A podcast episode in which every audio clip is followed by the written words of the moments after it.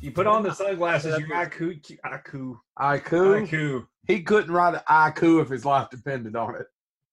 I really wish. Welcome I to Bonehead. could- Beat me to it. oh, you. Uh, That's that's one of- Iku. that's one of Chad. the, uh, female sheep. Bodily function. Joke. That's an Iku. I'm not doing Paul Linda this week. I'm just going to say it right now. Someone, uh, John Stith, and I want to give a shout out to one of our most faithful ad- uh, I was adaptations. It's like, how do we adapt John Stith? One of our faithful followers. For no reason, we have no idea why he does it and why he still talks to us. Said that you did a very good Paul in. I didn't do a great Paul Lynn. I just did a very good one. Well, That's now gross. even How Paul, Mm. could, how could John be so cruel? Well, even Paul Lynn didn't do a great Paul Lynn all the time, folks. they might have. I don't know. I mean, I, once again, sir, you haven't seen the Halloween special. You don't know. You were That's true. there. That's that's true. Did any- I finished watching this season of South Park. That was pretty cool. Uh, you know, I, I need to Integrity. watch it, and it's on the Hulu's, I guess. Though soon it's going to be on HBO Max, right?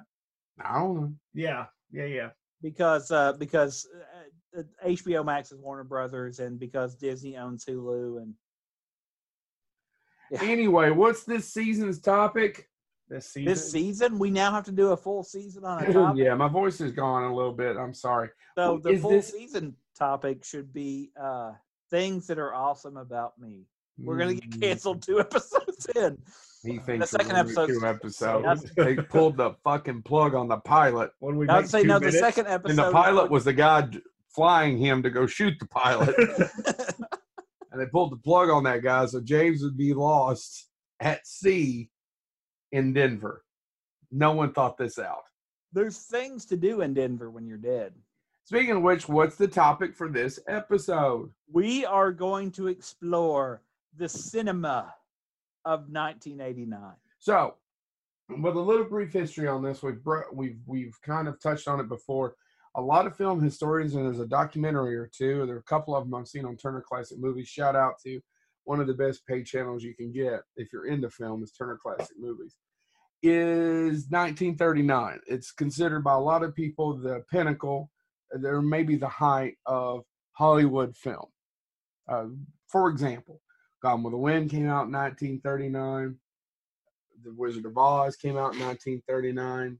Mr. Smith Goes to Washington. Uh, There's a there's a couple others, right? Mhm. One of those movies I actually like. That's sad. There's a litany of movies that came out in that time, and they're considered classics, and they're all good. Can't argue with any of that. We're eventually going to do an episode about 1939, but a lot of people have talked about 1939. Now, if you're a child of a certain age, what 80s year is considered the best one? I'm I trying to come up mean- with a joke. 1989. Let's say no, 19. No. but that's not it. No. It's 1982. Oh, 1982. Because of what? John Carpenter's The Thing, which is the one I throw out, but it's also the Summer of ET. It's it's it, it, it's uh, Blade Runner. James, help me out. What all came out? It's Conan. I, Like yeah, it was I- a something every week. A lot of people. There's also Yeah. a documentary about it. Let's see. There was the Road Warrior. Oh, Creep Show. I'm trying to think. When you're talking away from the mic, it's not going to pick you up very well. Just so you know. I'm sorry. Won't you eat another fucking Twizzler? or anyway, moving right along. about uh, There's some a ton of the- movies that came out in also came 1982. A lot of people think 1982 is the best year. I'm not going to argue which one is the best. I just think 89 is one that has a lot of personal reasons for me. It was the summer I spent at the movies because my mom and dad were getting divorced. But why did you all want to do 89? By the way, the the films that you forgot or that you didn't mention for 82, you do have The Wrath of Khan. The other Wrath of Khan, You sorry. have Gandhi. Nobody Um, remembers that one. You have Poltergeist. Yeah, Poltergeist is another one. uh, it's, a- and Sophie's Choice. Uh, I didn't choose to see Sophie's Choice. I, I just let her pick. Yeah, that one went dead. Oh, Pink Floyd, The Wall. If you're into music, is 82, and King of Comedy. If you're into the Joker, Yeah. so there's a few more for 82. Anyway, back to 89 why do you all why is it important to you all you agreed to do this show Yeah, I you was guys are hoping let's do you'd get my 1989, and I said okay. No, you know, 89, as I w- sat that's the down, reason we keep you around for all the content Yeah. all right what are you saying Uh, uh, james as, a- as I sat down to do my prep for this, because I knew some films I wanted to talk about. But what I realized was 1982, people may point to it's a great year for movies. Cool, fine, whatever. I'm going to argue 1989 was the year for movie quotes. Because as I was doing preparation, I was Movie going through all quotes? the films and I was like, oh my God, people still quote these films incessantly. And sometimes they don't even know they're quoting them because it's been quoted by so many other things. movie quotes and movie sequels Yeah, yeah. I- great it's- sequels came out that summer too and So- some ones that have been fairly and some things that are now getting sequels uh, or or becoming trilogies. What thirty years later, 30 years later yeah or no, it'll be thirty-one for some of them. But anyway, Okay. So do you want to start chronologically? I Chad and I were looking up all these lists for 1989 movies before it started. And the best one I came up with, James found one chronological. Ranker, just to give out uh, shout out to Ranker, has them listed about a hundred, and we're not going to go more much more on that of what they consider the best movies of an '89. But I think as we go through chronologically, I'll let you know where they rank on this somewhere. Okay. okay. James, what started in January? And we're not going to hit every one of them, right? Yeah, because So- we've been here for a while. So January thirteenth was the first. Uh, is is the one that because January the first week in January was uh, Rain Man came out in late '88, and it still controlled the box office. But January thirteenth, these are the films that opened. And, and I made a joke I think before we were filming. Uh, Deep Star Six, Wonderful movie. Chad and I have seen it drunk. Uh, well, it's Greg Evigan. How can you go wrong? Uh, the Directed by experts, Sean Cunningham. gleaming the cube, and January Man. Does that mean Leviathan came out in 89 as well? Because so did The, the Abyss. I don't know. I'll Because look that's the year they all came they all came out in the same year. it up. okay. I'll verify. But January is usually known as the time when studios um, Yeah. dr- Deep dump Star, films. can I, I will speak about Deep Star. January Man's a forgotten Kevin Klein film, but I don't know that it really needs to be remembered that much.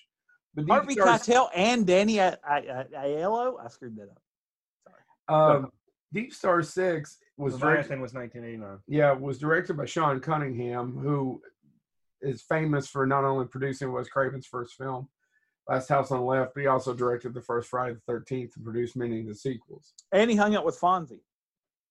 oh, Oh, that's Opie. Little Opie Cunningham. Yeah, uh, it that that has a creature that doesn't quite work, Right. but it has uh, Miguel Ferrara in it Which is a plus in anything. and Greg Evigan, who is a national treasure. He's one of my two dads. You think And anybody's going to understand that or get that joke or realize what we're talking about there? The and it reference? stars one of the top three peoples being Nia people. And there you go. What's next? What do we got next? Well, you know, gleaming the cube too. Just to mention that. I mean, you that is Christian Slater. and it's a cult classic now Yeah. because of Christian Slater, and it's the skateboard culture. Did you watch it when it came out? Yeah, Okay, I never um, did. yeah. No, I was a huge fan of Gleaming the Cube. Really? Mhm. I well, they didn't have those skateboards I like. in the hills. Yeah, No, they didn't. I have a fondness for Christian Slater movies. I even like Cuffs. Just admit it. best You have a role, Chad? fondness for Christian Slater. Well, yeah, Gangsta. Best role, Chad. Star Trek Six. Oh, Maybe. mm, Come on. He's a Actually, big his best fan. role is Interview with a Vampire. Will Scarlet. No, I'm sticking with Interview with a Vampire. January really didn't have much to offer. The rest of the movies that came out through the rest of January, see if y'all know any of these. Cohen and Tate, I've heard of it. Roy Scheider and Adam Baldwin. uh-huh. Yeah. What else? Oh, Physical Evidence, uh, Michael Crichton directed Physical Evidence. And, th- then Three Fugitives, starring Alan Ruck. And other people, but Alan Ruck's the name that I wanted to say out loud. Three Fugitives. Is that Martin Short? and Nick Nick Nolte? Nolte, Martin Short, and I ju- Alan Ruck. I skipped. I Alan just d- read his autobiography. He goes into detail about several three fugitive stories working with Nick Nolte. Oh, really? Martin Short, yeah, I'm sure that where they they're they were not- not bad. It's just they're he could drink Yeah. Shock. and maybe forget that he had been drinking yeah. and things that he might have done whilst drinking. But he, other than that, he's a really nice man. All right, what else we got in January? We done? Ja- that was it for January. That's every February. movie- What are we looking at in February? Because we got a list. February. February, we get a re-release of a film from another time zone. We should talk or a time period that we'll end up talking about eventually. Gone with the Wind's re- re-release for its umpteenth anniversary. Show. That would have been the 60th. yeah. Um, other though, Right, the competing 60th. against the re-release of Gone with the Wind is such great films as Her Alibi. With Tom Selleck. Yep. That was And a terrible Who's movie. Harry Crumb? Oh, Who's Harry Crumb is a classic. We've Which talked we about it talked on here. the- The dark horse that came out the same week against Gone with the Wind, Her Alibi, and Who's Harry Crumb was a canon film, and I'm going to mispronounce this. Is it Kenjite, Forbidden Subject, starring, of course, Charles Bronson? Bronson, yeah. Chuck Bronson. The next week, we get Joel Schumacher's epic film, Cousins. I- I- Oh. Oh. Whoopi Goldberg and no, not Whoopi Goldberg, but Ted Danson and um, yeah, and it has what's his face from um, CSI. Sean Young, William Peterson, William Lloyd Peterson. Bridges, Ki uh, Keith. Oh, not Cooper. Ted Danson. I honestly, it's not a good movie. Can we, No. unless you all like it, skip it. You All right, I'm going to bring this one up because it is a horrible movie, but it follows up a good movie. Fly 2. February 10th, uh, The Fly 2 was unleashed. I, I, well, so Mick Garris, who we've talked about and we've recommended his podcast, was one of the writers on that. It had several different. Frank writers on Darabont was listed as a writer on it. that Yeah, too. yeah, it has several There's different. writers. talent behind the script. I just don't know how much. of it- I don't know that they ever got that script. Yeah, it's not a good movie. And Tap. And Tap is Gregory Hines and Sammy Davis Jr. And I don't know much else about it because I don't think I've ever seen it. But that's enough for me to say Tap. I haven't either. I've honestly seen Eve of Destruction with him, where he's trying to kill the lady robot more than I have seen Yeah. Tap, and that is not a good movie. and that one movie with him and Billy Crystal. That's not a good movie either. Running scared. February 17th. Oh my- we may need to pick up No, the no, pace and get no, something February good. seventeenth. I want to bring up because I, I I didn't know these came out the same weekend, and what's funny to me is I didn't know one of them took so many people to get made, or so many studios. The Burbs came out Yeah, February yeah. seventeenth from Universal Pictures and Saw that in the Imagine theater. Entertainment, Directed by but the Joe Burbs Dante. opened against Bill and Ted's Excellent Adventure. I didn't know that. Oh, Well, so we'll talk about that really quick. Bill and Ted has was a hit, was a modest hit, gained a sequel, yeah. and it's been favored for several years. The Burbs was not a hit, even though it had Tom Hanks in it, right? No, and it's it's The Burbs kind of has a cult following now because It now has a cult And following. it's a good movie. I, it's a I actually saw comedy. that. Oh, That must have been when they started splitting it. No, I'm joking. I'm not going to go through the whole family divorce thing. But But no, they they they had they started really splitting up years before Joe. They just stayed together for you. sometime right around 78, oh, it's funny to anybody that knows me. um, so no, no, Bill and Ted's. Uh, and if you've never seen Bill and Ted, you totally should. Yeah. Uh, the Oh. totally. third one's coming out, And- and I'm looking forward to it because I'm a child of the '80s and I love Bill and Ted's. Excellent Yeah, I like that. I re- I'm really interested to see what they do with this, the the end of the trilogy. Of course, if it makes money, there will be a fourth one. So I love the Burbs growing up. I saw it in the theater. I, was, I guess I was the one person. However, I watched it last year, and I don't think it holds up that well. I Are disagree. you besmirching I- I the saw it. excellent acting of Henry Gibson? He I is like the scenes best in of the it. Illinois Nazis. I like scenes in it. I, you know, I'm a huge Joe Dante fan, but didn't do it for me. I like actually, you know, who I think is really good in it still after all these years is Bruce Dern. Mhm. Mm-hmm. But anyway, Do You next, know, do you- by the way, Dan Ol- Dana Olson wrote that. I don't know if you knew Dana Olson. who is that? He's a screenwriter, Joe. Um, no but- shit. But, no, I, I wanted to say this because you know what other things he wrote. No. I think this is hilarious. Um, he's known best for The Burbs, arguably, but he wrote, writ- wrote, He he wrote. wrote. Marriage. Um, he wrote one of your favorite John Carpenter films, Which one? Memoirs of the Invisible Man, Oh. and George of the Jungle, and Oh. Inspector Gadget. Which Inspector Gadget? Matthew The- Broderick. Broderick. Okay. Um, So I decided to bring that up because I know you want to know as much as you can about Memoirs of the Invisible Man. I'm pretty sure he took that to finish off a contractor for the money. February 24th, the only movie I'm going to mention that came out, and I'm mentioning this solely for Chad, that is when The Toxic Avenger Part 2 was Two. unleashed upon the world. That makes sense. Yeah, there's, there's a, there was a few independent films that were straight to VHS. I guess they weren't straight to VHS. I guess they did find a few theaters that came out. That 1989 was a good year, Okay. What's next? which I will talk to. And I'm going to skip some of the movies that nobody really knows about anymore. A big hit that came out, we're in March now, Lean on Me. Yeah, I got Lean on Me on here is in one of is in the top twenty, I think. It was a big hit. Matter of fact, let me. In pull fact, it. number nine is Bill and Ted's Excellent Adventure. Lean on Me was number one at the box office for two straight weeks before it was un, un, uh, unseated by Chevy Chase. Flesh Right. Lives. Pledge lives. Yeah. Um, but yeah, I want to bring up Lean on Me because I think that's that was a big movie, and, and again, one that people quote sometimes without knowing it. And you got the Morgan Freeman and the Tony Todd. I just want to bring up Tony Todd. Yeah, I can Um, never remember Tony Todd in it. I'm sure he is, but I haven't seen it in years. he's he's listed last in the credits, so that should tell you the level of the role. On March 10th, there were no other major films that opened because they were sure that this film, the next film I'm going to say, was going to be a hit, so they backed off of that weekend. This film bombed horribly. The Adventures of Baron Munchausen. uh, I can't believe the Adventures of Baron Munchausen didn't have any competition and still tanked. tanked, It yeah. did, and that's what that's what because I was looking at the release dates, and literally March uh, third, four films came out. Lean on Me being the one most people remember. Um, though John Millis's Farewell to the King also came out again, Which is another Nick Nolte film. I've seen it as well. It's actually Um, not a bad movie. but uh, yeah, yeah, you get um, He's the a white Ted- guy in the jungle. It's- it's- the tenth is the only The Adventures of Baron Munchausen was the only major. Which release. you want to talk about? No, it? I mean, we could Baron, probably do a whole episode on Terry Uh, yeah, Gilliam. Terry Gilliam and s- Baron I- Munchausen. so, The Adventures of Baron Munchausen for me personally is probably in my top one of my top ten favorite movies of all time. I, Period. really, I would have thought top five. it probably is the top five.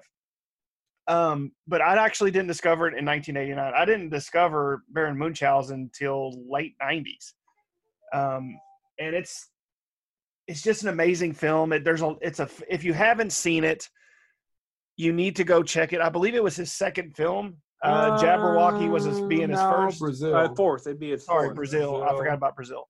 because Um, uh, he considers it part of his trilogy of imagination. It's the Yeah. last film in his trilogy of imagination. it's and it's an amazing piece of fantasy. Um, I highly recommend, and I could. It's I- beautiful. I, it's beautiful. Um, Uma Thurman and a, and a young Uma Thurman's in it. Um, Robin Williams. I- we could sit. I, we're you know we're God. trying to barrel through the whole year, so I'm not going to go. Mm-hmm. and we're going to into- spend. We're going to go a little quicker. But Yeah, we're yeah. going to spend some more time in the summer. but um the they've re-released Baron Munchausen and gave it a proper release on DVD and the the story of what Terry Gilliam had to go through to get that movie made is fantastic. It's a It did go way over budget though, because they, they gave him Yeah. 23 million and it went up to 48. Well, at one point, some guy was the the the, pro- the producer was holding the film hostage. yeah, they, and it made they, eight million. They couldn't get they couldn't get it Stupid. out. Well, it so- wouldn't be the last time Terry G would go through that either. and I don't think when I don't think when it was released, it got much of a mark. It didn't get much of a marketing campaign for its release, which is why it tanked. It's you know, and I I enjoyed the film actually. I think anytime you get pythons together, I'm probably going to enjoy it though. It's all Yeah, nice, That's true. but- um, so uh, moving ahead quicker, Yeah. uh, I'll jump forward on the the next weekend. We got one of Joe's favorite films, Police Academy Six. City under Did not Siege. did not rank it well at the box office. Wasn't No. number one that weekend or nothing. What was number one? Number one uh, was still Lean on Me. Okay. I was wondering when Look Who's Talking. I thought Look Who's Talking came around around that same time. We're we're too. cu- coming up on it. Um, okay. I was close. Moving forward, March 17th, we get Fletch Lives. Fletch Lives not as popular as Fe- Fletch for good reason. But some people do like it a lot. It's very quotable too. Number one at the box office for two straight weeks, which was kind of weird for this early in the year. Usually movies go peak and then drop quickly. So, uh, moving on quicker, Leviathan is the 17th. Opens. And can I give a shout out? Jed and I rewatched this what? What? Didn't we watch this together a while back? a while back, but not recently. Well, I don't know. I'm Yeah. old. I still like it. Yeah, I can't not like it. It it doesn't make a lot of sense.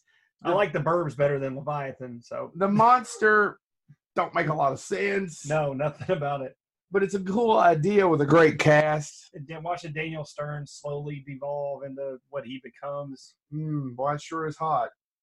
By Are the we way, talking it about Home opened, Alone. it Ah, opened Daniel against Stern. it What do you opened against rooftops, and rooftops is only relevant for one reason. I don't even know what that is. It was a a crime and uh, dance film. Really. It's relevant only because it is the last theatrical motion picture uh, directed by Robert Watts. Oh, I didn't know that. Okay. And it, it was his second film about poor New Yorkers that involved dance. Yeah, the other one was something no one ever heard of. Mean Streets. Yeah, never going to be remade or nothing. I wouldn't even bring it up. No, I wouldn't Uh, bring it up. Real quick, finishing out uh, March, we get 976 Evil, Yeah, directed but- by Uh, Robert England. Starring Stephen uh, Jeffries from um, Friday Night, Evil Ed, with a screenplay by Brian Hill. who would shoot on the fame. Not only do that when he actually wrote, we got credit for writing Nightmare on Elm Street four, but we'll, you'll get there eventually. Yeah. Um, True Beverly Hills. Where shopping is Our our. greatest skill. There you go. and um, and let's not admit- let's not forget the most important part about Troop Beverly Hills. It introduced me to Carla Gugino. Mm. So also has What the kids in that? she's the one whose parents don't show up for her birthday, and they they have the birthday party on the yacht. I don't remember. also has Jenny Lewis in it, which if you're a fan of Rilo Kiley, she went on to be No, no, no, no. Carla Gugino. Mm. That's enough. Mm. Next. How dare you forgive forget Willie Garson? I don't know. Um, I, you got to mention Heather's. Heather's closes out March. Yeah, Uh, Heather's is another cult film. Back to Christian Slater. It was directed And Glenn by Shaddix. oh, what is that guy's name? He made a movie I really like called The Truth About Cats and Dogs. Richard you may- Baskin. Huh? Richard Baskin. Richard Baskin. Is that who directed it? That's who James Richard is saying Baskin directed it. directed it. He, he also was uh, the writer of several songs for Nashville by Robert Altman. Just have a- Huh. No, I don't. Richard Baskin. That doesn't sound right. Continue I'm on. not Oh, I'm going to argue with him. Set There. up. It's Michael Lehman. It's Michael Lehman, yeah, because Michael Michael Lehman. Lehman I also looked at the wrong line. I'm sorry. I've got my You notes. up. bastard. told you he was wrong. I don't care if he's looking at a computer. I Anyway, trusted I'm sorry. you. I'm Michael sorry. How Lehman many- directed one of now your who- favorite cult classic films. What's that? um Hudson Hawk. Ooh, I love Who that before song. this started said, "Hey James, can you find a list?" I looked at the Meet wrong line. Applegates. All right, next. Okay, we get into April, and April has some of the films that people still love to this day. Uh, and I'm of course going to start with Chad's all-time favorite film. He'll deny it, but let's go ahead and lay it on the line. Cyborg with John Claude Van Damme. Uh, Oh, No, but I- actually, two films open side by side, and I didn't know these opened at the same time. One of them's remembered, the other's remembered by people like me. The one that's remembered, Major League. yeah. yes. You lollygag. It brought it up. We brought it up in our sports movie episode. The other one is Dream Team opened against that, and nobody remembers Dream Team, but I love. Nobody Dream- remembers Dream Team. That's funny that they both entered. That Yeah. they both came out. I didn't know that. That was Yeah. brought up on another former episode of Yeah, ours. uh, yeah, yeah. So watch Uh, those previous episodes. Going on because this Don't one's ask us got- what they are because this is like episode Just- one hundred Just watch them all forty-five. again, folks. We Watch need them all again. Dream teams. what- Dream team was in our hidden gems episode. Yeah, Major League was not. No, to- major. So Major League and, and Dream Team. And by the way, let me see. Did any of those actually peak at number one? Major League was number one for two straight weeks. Yeah. Um, Dream Team was not. Oddly enough, because Major League was uh, number one for two straight weeks, disorganized crime and uh, and and say anything never got a chance. Do you Uh. see what we're saying here? Once again, eighty-nine disorganized crime we just talked about three weeks ago. Yep. I mean, 1989. what can we say? Good year. Mwah. And Say Anything is a Cameron Crowe film. It's his directorial debut. He'd written a book. He'd written a no- he wrote several different things. That's his directorial debut, correct? Or- Yeah, thanks. Yeah. And everybody remembers In your eyes, the light, Lights can the see. heat, The only problem your is eyes, whatever. And what- I what- can't compete. which, that's the- the only problem with that is that's the only good scene in that movie. I disagree. It Yeah. also has Frasier's dad in it, who's an excellent character actor. So You remember Frasier's dad's name's John something. Mahoney, Mahoney. John Mahoney. Yeah, John Mahoney. Mahoney. He's a great character actor. Excellent. And I know He what died y'all are later. thinking. James has already mentioned one John Claude Van Damme movie this month. How could there be two? Well, there was. Kickboxer came out the same month. What? Who in the hell has I the know. talent to do Cyborg and Kickboxer in the same? That movie? would imply that Canon Films was making films very, very quickly to get two films out with the same actor in the same month. Do you think Canon was worried about film quality? No, I watch Electric Boogaloo. Moving right along. Um, Hi, April Vic. twenty first is a big day in history because the number one movie for this weekend and the next two weekends that followed it would be Pet Cemetery, Which was a huge hit. which was a huge hit. But do you know what it overshadowed? I didn't know it overshadowed this film that most people at least quote or quote indirectly. What? Field of Dreams. If you build it, So it came out the same time Field of Dreams. same week weekend, April twenty first. The films that came out April twenty first were Pet Cemetery, Field of Dreams, Red you can put a gun to Scorpion, my head. There's no way I would have said that. What was the third movie you said? Red Scorpion, See You in the Morning, Speed Zone, and another one that some people have a, a weird obsession with, Teen Witch. Yeah. Uh, I'll, I'll co- so can I Gilbert give a Rubin's- shout out to Speed Zone? Speed Zone is an obscure film. It's technically Cannonball Run 3. It's got John Candy in it. It's got Donna Douglas, who is Mrs. Dan Aykroyd, several other Peter actors Boyle. made by, uh, what'd you say? Peter Boyle, Tom Smothers, It's got Carl sev- Lewis, Brooke yeah. Shields, Dick Sargent. it's got a ton of people in it. It's not a good movie. Actually, it's got Lee Van Cleef is in a cameo in it at the beginning, skipping rocks with his grandson. Um, however, if you're in the movies and you're into Cannonball Run, check out Speed Zone. And there's an interesting story behind it. So keep going for for another day. The 28th, there's not, I mean, there's no major films that most people talk about that came out the 28th of April, but I want to bring it up because one film that did come out was Scandal by, Mi- uh, by uh, Miramax. Uh huh. And the one reason I bring it up is the cast on it is phenomenal. John Hurt, Ian McKellen, Bridget Fonda, Britt Eklund, et cetera, et cetera. I don't know if I've ever seen Scandal, but after seeing that cast, I'm interested in seeing it. Yeah. So anyway, um, jumping forward to May, I'm going to skip some of these because I want to make sure that Chad gets to talk about these two films that somehow, somehow, the studios didn't realize what they had. They opened these films as the only films that premiered May 12th. The epic box office battle between Earth Girls Are Easy, ah, See No Evil, Hear No Evil. How can Uh, you do that? Those are two Oscar-worthy films that you open up and say, "I can't." Yeah. I'll talk about See No Evil, Hear No Evil real quick if you'll do Earth Girls Are Easy yeah, okay. because I don't care for that one. Well, I did it. So let's talk. But no, okay. So now we got to start with it. So I loved Earth Girls Are Easy as a child. Yeah. As Joe's experience with uh, what movie did you say? Uh, the Burbs. I don't think the Burbs is as shitty as Earth Girls Are Easy. Hold I just on. said it doesn't quite work now. Oh, let me. So uh, a late viewing of the Earth Girls Are Easy. Yeah, movie doesn't hold up. it wasn't good to begin with. no. It has Jim Carrey, I Damon love- Wayans. It was an amazing cast. Gina Davis, Jeff Goldblum, Jim Carrey, Downtown Julie Damon Brown. Wayans, Downtown Julie Brains, Brains. Brains! and Michael Michael, McKean. McKean. as the pool man. Okay, it's Charlie not a Rocket. good movie. No, it's not a good movie. See No Evil, Hear No Evil was the third pairing. Is it the third or fourth? No, it's the third of Gene Wilder and um, Richard Pryor. Probably the last. It has a great. It has a couple of good sight gags. Probably the last great comedic duo in movie history, don't you? Wouldn't you think?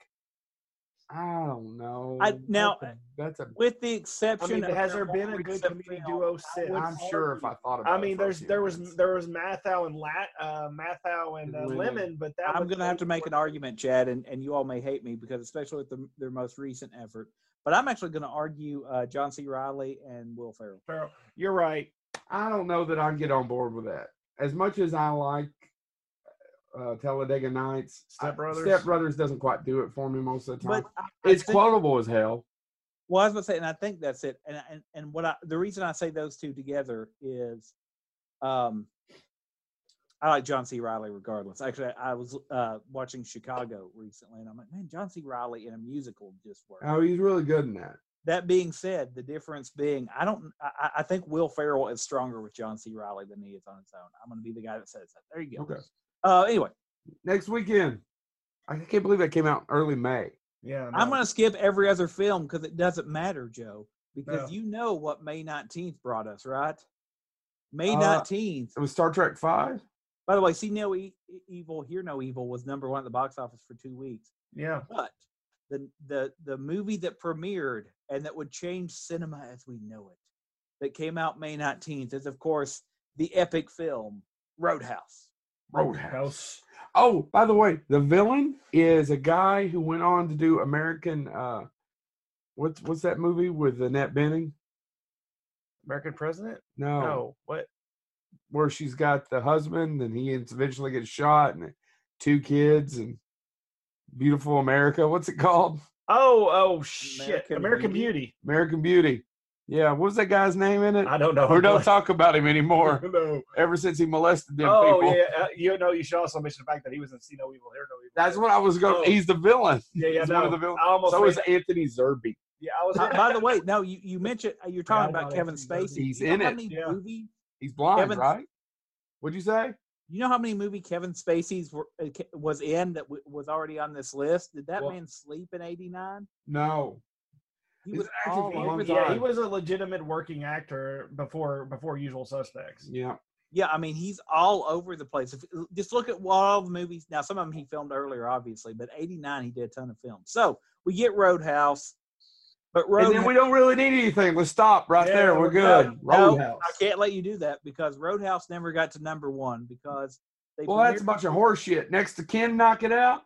Uh, no, they premiered a, a, a little film that opened middle of the week for the four day weekend that was coming up that year. And it was about a guy in a fedora, Indiana Jones and the Last Crusade. Okay, so if you go through the rankers, what's number one for Uh, that year? Indiana Jones and the Last Crusade.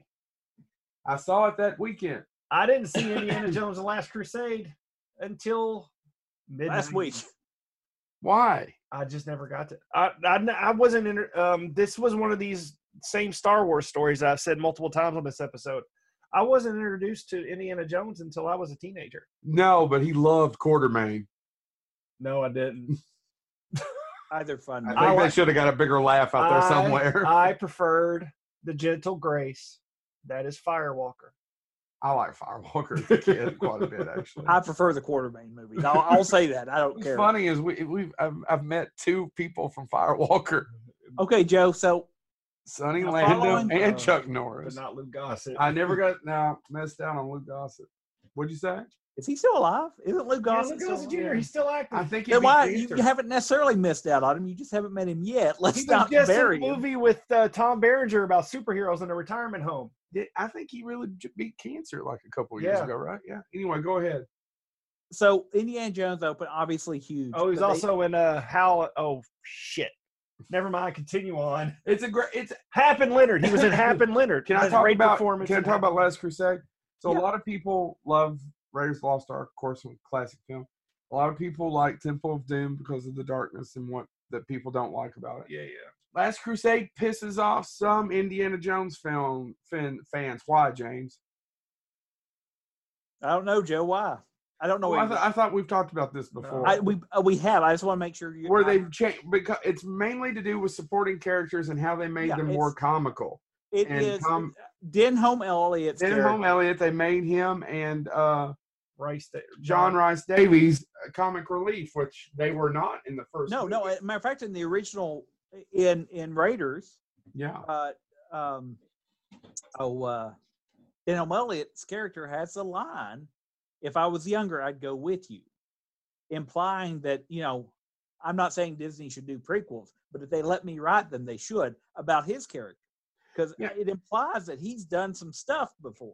It changes. It does. It, it And then didn't she bother comes me out as the a child. I closet. loved it. I thought it was. am- I, I just. I remember seeing it in the theater with my mother. Like I said, I watched a lot of movies that summer. At the movies, I was lucky enough. But I now looking back on it, I do see why Indiana Jones film fans do complain about that. Of course, the C- Crystal Skull came out and it's I have shut the hope- fuck up. They only make the three. Yeah, yeah. I have hope for five. No, you know, I'll, and I'll be honest.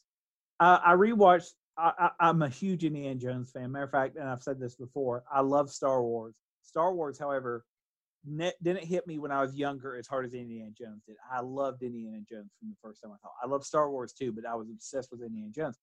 And that being said, I rewatched Crystal Skull. It's probably been about three months ago because I sat down and I watched them all again because I just love those films. And I, and and I think the issue with Crystal Skull is it's an Indiana Jones film. like, if you were just doing oh we're Uh-huh. gonna explore this mythology, okay, fine. It's but that it doesn't feel like an Indiana Jones. If it was on Saturday night on the Sci-Fi Channel, you'd be fine with it. yeah, the problem And is it you was put a Antonio character. Sabata Jr. Yeah, you put you'd be uh, fine Lorenzo with it. Lamas. Lorenzo Lamas. Or- you want- Right? You'd Yeah. be fine with it. The Yeah. fact that it's an Indian, I get it. What you're saying, fine. You, yeah, I like I, I watched it and I was like, if I ignore the other three movies, which I don't want to do because I love them, I can sit and say, oh, this is entertaining. But it's I'm like, oh, Indy, come on. Uh, anyway, um, Joe, uh, real quick for the last movie that opened. So Indiana Jones opens on a Wednesday, Friday. They still decide to put out another movie to compete against it. Joe, who is the most famous stuntman that became a film director that we've talked about before? Hal Needham. You know who we've never talked about? No, Buddy Van Horn. what Buddy movie is it? Horn, for those of you that don't know, was Clint Eastwood's stunt double, but he also directed three Clint Eastwood films. The the ones that people tend to know is Any Which Way You Can, and the Deadpool. But in 1989, he directed his final collaboration with Clint Pink Eastwood, Cadillac. Pink Cadillac. Yeah, it's on the list. Chad and I were talking about. it. Chad's like, that's the one with Tim Robbins and Robin Williams. No, that's I was like, Cadillac Cadillac Man. No, Pink Yeah. Cadillac was a dud. That's him and Yeah. Bernadette Peters. Yep. that's actually not a terrible movie, but it, it that's one of the forgotten Clint Eastwood films. Yeah. Not So- that it needs to be remembered, but it's not as bad as I think people remember it. No, no, it's it's. I mean, it is. It's not. Even Clint Eastwood fans, if you say name your top ten, it don't make that list. But You know, it's not a terrible film. Uh, I want to bring up so the June second. We're into summer now, right? Big summer films, Yep. and one of the films that came out on June second has been quoted in English classrooms. It has been used to inspire teachers, and of course, I refer to No Holds Barred. because Painting waiters. June That second, movie- Hulk Hogan, Kurt Fuller, Joan Severance, and Tony Lister Jr. brings us the Force, New Line Cinema, and WWE Studios teamed up to give us that film. that that uh, John Carpenter's talked about that before of being he's a wrestling fan and being a fan of Hulk and and and that his, his they just didn't cast him right. No. They didn't find the right roles for him. I will say the high. I don't know Suburban Commando. Mm, It's it's no, I just it's it- not. it's more fun. It's, It's more. Fun. it's a So- better movie. Yeah, yeah. So um, I'll just briefly talk about it because this is one of those uh, Like this childhood kid. memories of mine. Um, when No Holds Barred came out, uh, my dad actually, uh, we actually got to go see WWF wrestling a few times live. My, they actually were able to somehow get the money to take us. And um, Biggie's up. yeah, pinkies up. But that was like one of the, my fine, one of my one, and this is why Tiny Lister, who played Zeus, is uh, one of my favorite actors. Is just because I got to stand there right at the gate and watch him come in as Zeus, Oh, that's cool. and it was like it's still ingrained in my brain. Your eight year old mind nine year old. exploded. No, well, guess I was eight. It wasn't July yet. Why do I know that better than you? Uh, I don't know, but uh, no. Uh, so that's no Honky holds Tonk Man barred. could have taken them all. Oh, we also forgot another great line What? from uh, No Holds Barred. What? Stay away from me, you jockass. right before he inexplicably gently leans into the television equipment and it gets electric. I don't remember the actor's name, but he was the villain. Oh, Oh, of course, he- he's the villain he- in a movie we're going to talk about in a few minutes. Yes. In the same summer, he pissed off the Hulkster, and we'll talk about him in a a minute. minute. So, So- yeah, so th- I just we're talking about 1989. I don't know if we'll ever talk about No Holes Barred again. So I just wanted to share that little moment. Maybe Well, we we should should run out of talk about ideas the if we best Hulk start Hogan talking about the greatest wrestling movies. Oh man. Oh man, you have to have some of the Rock movies in it if you smell indeed what the Rock has been. prepared. Run down best rock movie. Um, uh, it's a heck of a lot of fun. So No Hold Bar did open against Dead Poets Society, which was obviously is what I was originally going to refer to. Oh, but Captain, my Captain! I tell you, Dead Poets never Society number one still at the holds box up. office. No, What was number one at the box office that weekend? Indiana Jones held on. Oh, to number okay. two. Um, Really? Indi- uh, Hulk Hogan didn't dethrone him. no, but listen to what else didn't dethrone him because I was looking at this list. Uh, one of the best films that the Hemdale Film Corporation ever put out came out that weekend, and I refer, of course, to the epic Nick Cage early effort of Vampire's Kiss. Yes. Yeah.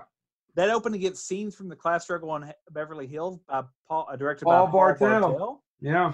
and it also uh, was I've seen all against these. Renegades with Blue uh, Diamond Lou Phillips. Diamond Phillips. That was a loaded weekend for B movies. Wow. I, oddly enough, I've seen everything, but I'm sure I've seen Renegades, but I don't have recollection I have of that. seen Renegades. So, so we. I we was moved- ten year, or yeah, no, eleven year old me. I know I saw that later that summer when it finally came out on video. or whatever, Watching class scenes from the class struggle at Beverly Hills, Oh, no. directed by Paul Bartel. I With did Wallace not need to see that at ten No. or eleven. Would you say? with Wallace Shawn. Yeah, Wallace. I, Shawn- anytime I give a shout out to Wallace Shawn, I, I do. Inconceivable. he's the Grand Negus, sir. Yeah, uh, he is. anyway, so what? So so Indiana Jones still held on, beat all that. What knocked Indiana Jones out of number one? Tell us. I'm going to think it's It- Ghostbusters too. No, sir. It's the reason they're putting seatbelts in movie theaters. Star Trek sir. Five. Star Trek Five. We've already talked about Star Trek Five last week. Joe, Skip. now what? Knowing how epic Star Trek Five is, Yes. what possibly could have knocked it out that opened the next weekend? Ghostbusters two? Ghostbusters Two. I knew it was Which June. starred the villain from No Holds Barred. He- within four weeks, he was the villain in No Holds Barred. and the Ghostbusters. most hated man in America. Did you have you read anything about that actor? His actual history, like he was a bodybuilder and all that stuff. No. really? Read He his was a history. bodybuilder? Read he was a boxer actually. Read his history. He was a terrible human being. So can, I want to eventually do a Ghostbusters episode. We'll Oh, I think we need to do that in 2020 for obvious reasons. for obvious reasons. I, I want- one of the things I want to defend real quick. I was so excited, man. Ghostbusters. Kurt Is- Fuller? is- Kurt was a- Fuller. yeah. Who was in? Who was uh, also in uh, Supernatural? and he's actually an I mean, I autofocus, wasn't which is talking a really about good Kurt movie Fuller, I was about. talking about the Vigo guy. Sorry, Well, James. I was talking about the Vigo guy. Never mind. Okay. No, no, I was Ghostbusters talking about too. Oh, Kurt Fuller. The um, I was so excited. The one thing people, if they don't know us, should know is we actually we have a lot in common, but we don't really agree on everything. But the one thing is, is Ghostbusters shaped our childhood. Yes. correct, Right. and we have a d- deep attachment to it. Yes. I love that movie. Yep. The first, so uh, putting this in perspective, and Joe uh, and Chad both know this, but when I got my first real job, where I met Joe, uh, when I graduated, the first thing that I did when I got my first paycheck, and I think I was making nineteen thousand a year, but I was convinced I was winning. The first luxury item I bought myself is was a custom made Ghostbusters uniform. Which you still have. I still wear it. I went trick or treating with my kids in it. And every year, by the way, I have people stop me and ask for pictures or a- and this year, by the way, I was like, this is both cool and freaky. A car pulled up next to me and was just idling on the corner. And he like he never left the corner and he was goofing off with his uh, stereo. I couldn't figure out what he was doing. And then all of a sudden, he rolled down his windows and blared the Ghostbusters theme and followed me down the sidewalk with my kids while I was trick or treating. And I was like, this is both really, really cool and really, really creepy. But it was awesome because everybody all of a sudden, and then people started to do the dance, and it was it lasted two minutes, but it was awesome for those two minutes. And I still think that's the power of Ghostbusters. So yeah, Ghostbusters Two gets ripped on, saying it's a, it's a piss poor s- a sequel. As a child, and still to this day, I have a fondness for Ghostbusters Two. I don't think it's as bad as people say. No, it it's is. not. My problem now, looking back on it, because I loved it as a kid. No, uh, when it came out and I saw it in the theater, I walked away and I was just like, I want to go see it again immediately. Yeah, my problem is, is it doesn't necessarily look like Ghostbusters. No, Considering it was just five years later, it doesn't Right. even look like it was shot like Ghostbusters. no, it's it's uh, the the best. it looks way- more like an '80s movie than Ghostbusters does. Yeah, Well, see, I thought Ghostbusters Two was cleaner. There was a grittiness to Ghostbusters One. But I think that grit worked for some reason for me. It's Yeah. darker. Yes. Ghostbusters is darker than Ghostbusters too. Yeah. I mean, it's just shot darker. Um, anyway, I don't think it's as bad as people say it is. No. It was not as it was a it was a huge hit. Still made over 100 million dollars, but Yeah. it was just not Oh, the hit that Ghostbusters. And that's actually what I was going to say. So Ghostbusters, so so Indiana Jones and the Last Crusade comes out, becomes the biggest weekend of all time, surpassing Indiana Jones and the Temple of Doom four day Memorial Weekend of thirty three point nine million. Now again, remember this is the eighties. We're not to the hundred million weekend yet.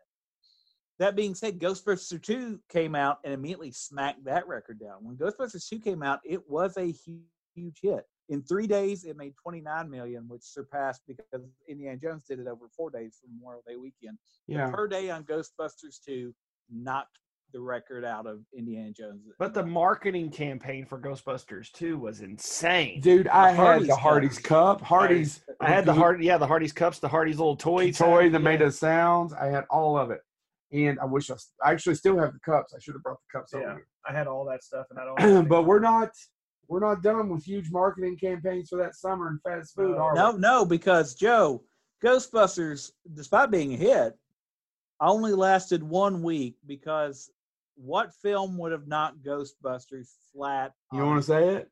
I got the last one. You know this one. sure. Batman. No, Robin. Oh, sh- Where does he get these? Wonderful. so, toys. um, so This not movie of so- summer quotes, folks. I'm, So I'm here's the serious. cool thing about 19. Uh, we're I'm going to briefly jump back in time to 1988. 89, No, 1988. 99. the highest grossing film of 1988 in terms of budget was Who Framed No wait, that was 1990, wasn't it? Who Framed Roger Rabbit? Or was that in 88, It was wasn't it? 88. So Who Framed Roger Rabbit was the highest box uh, highest budget is the cost to make. The very next year Batman comes out and now it is now the high the the the, the most costly movie ever made after Roger Rabbit. So th- that's you know you start to see the big budget evolution starting from 1988 to 1989's Batman, and then it never looked back. And you have Batmania during this time. I oh mean, yeah, It was marketed everywhere. There were 14 different card sets for tops and top subsidiaries. And Oh, and you had Prince songs on the effing soundtrack. yeah. Because I mean, there was um, and there's a whole story about the whole mar- the m- merchandising of Batman, and uh, so when Batman was released, I think they had 14 companies making the the, the apparel to be sold, and then when Batman returns, their whole gimmick was okay, we did this with Batman, let's take it back. So so even then, like they they only they only re- they only lease merchandising to two companies, and when Batman returns because they blew up Batman so much. Yeah.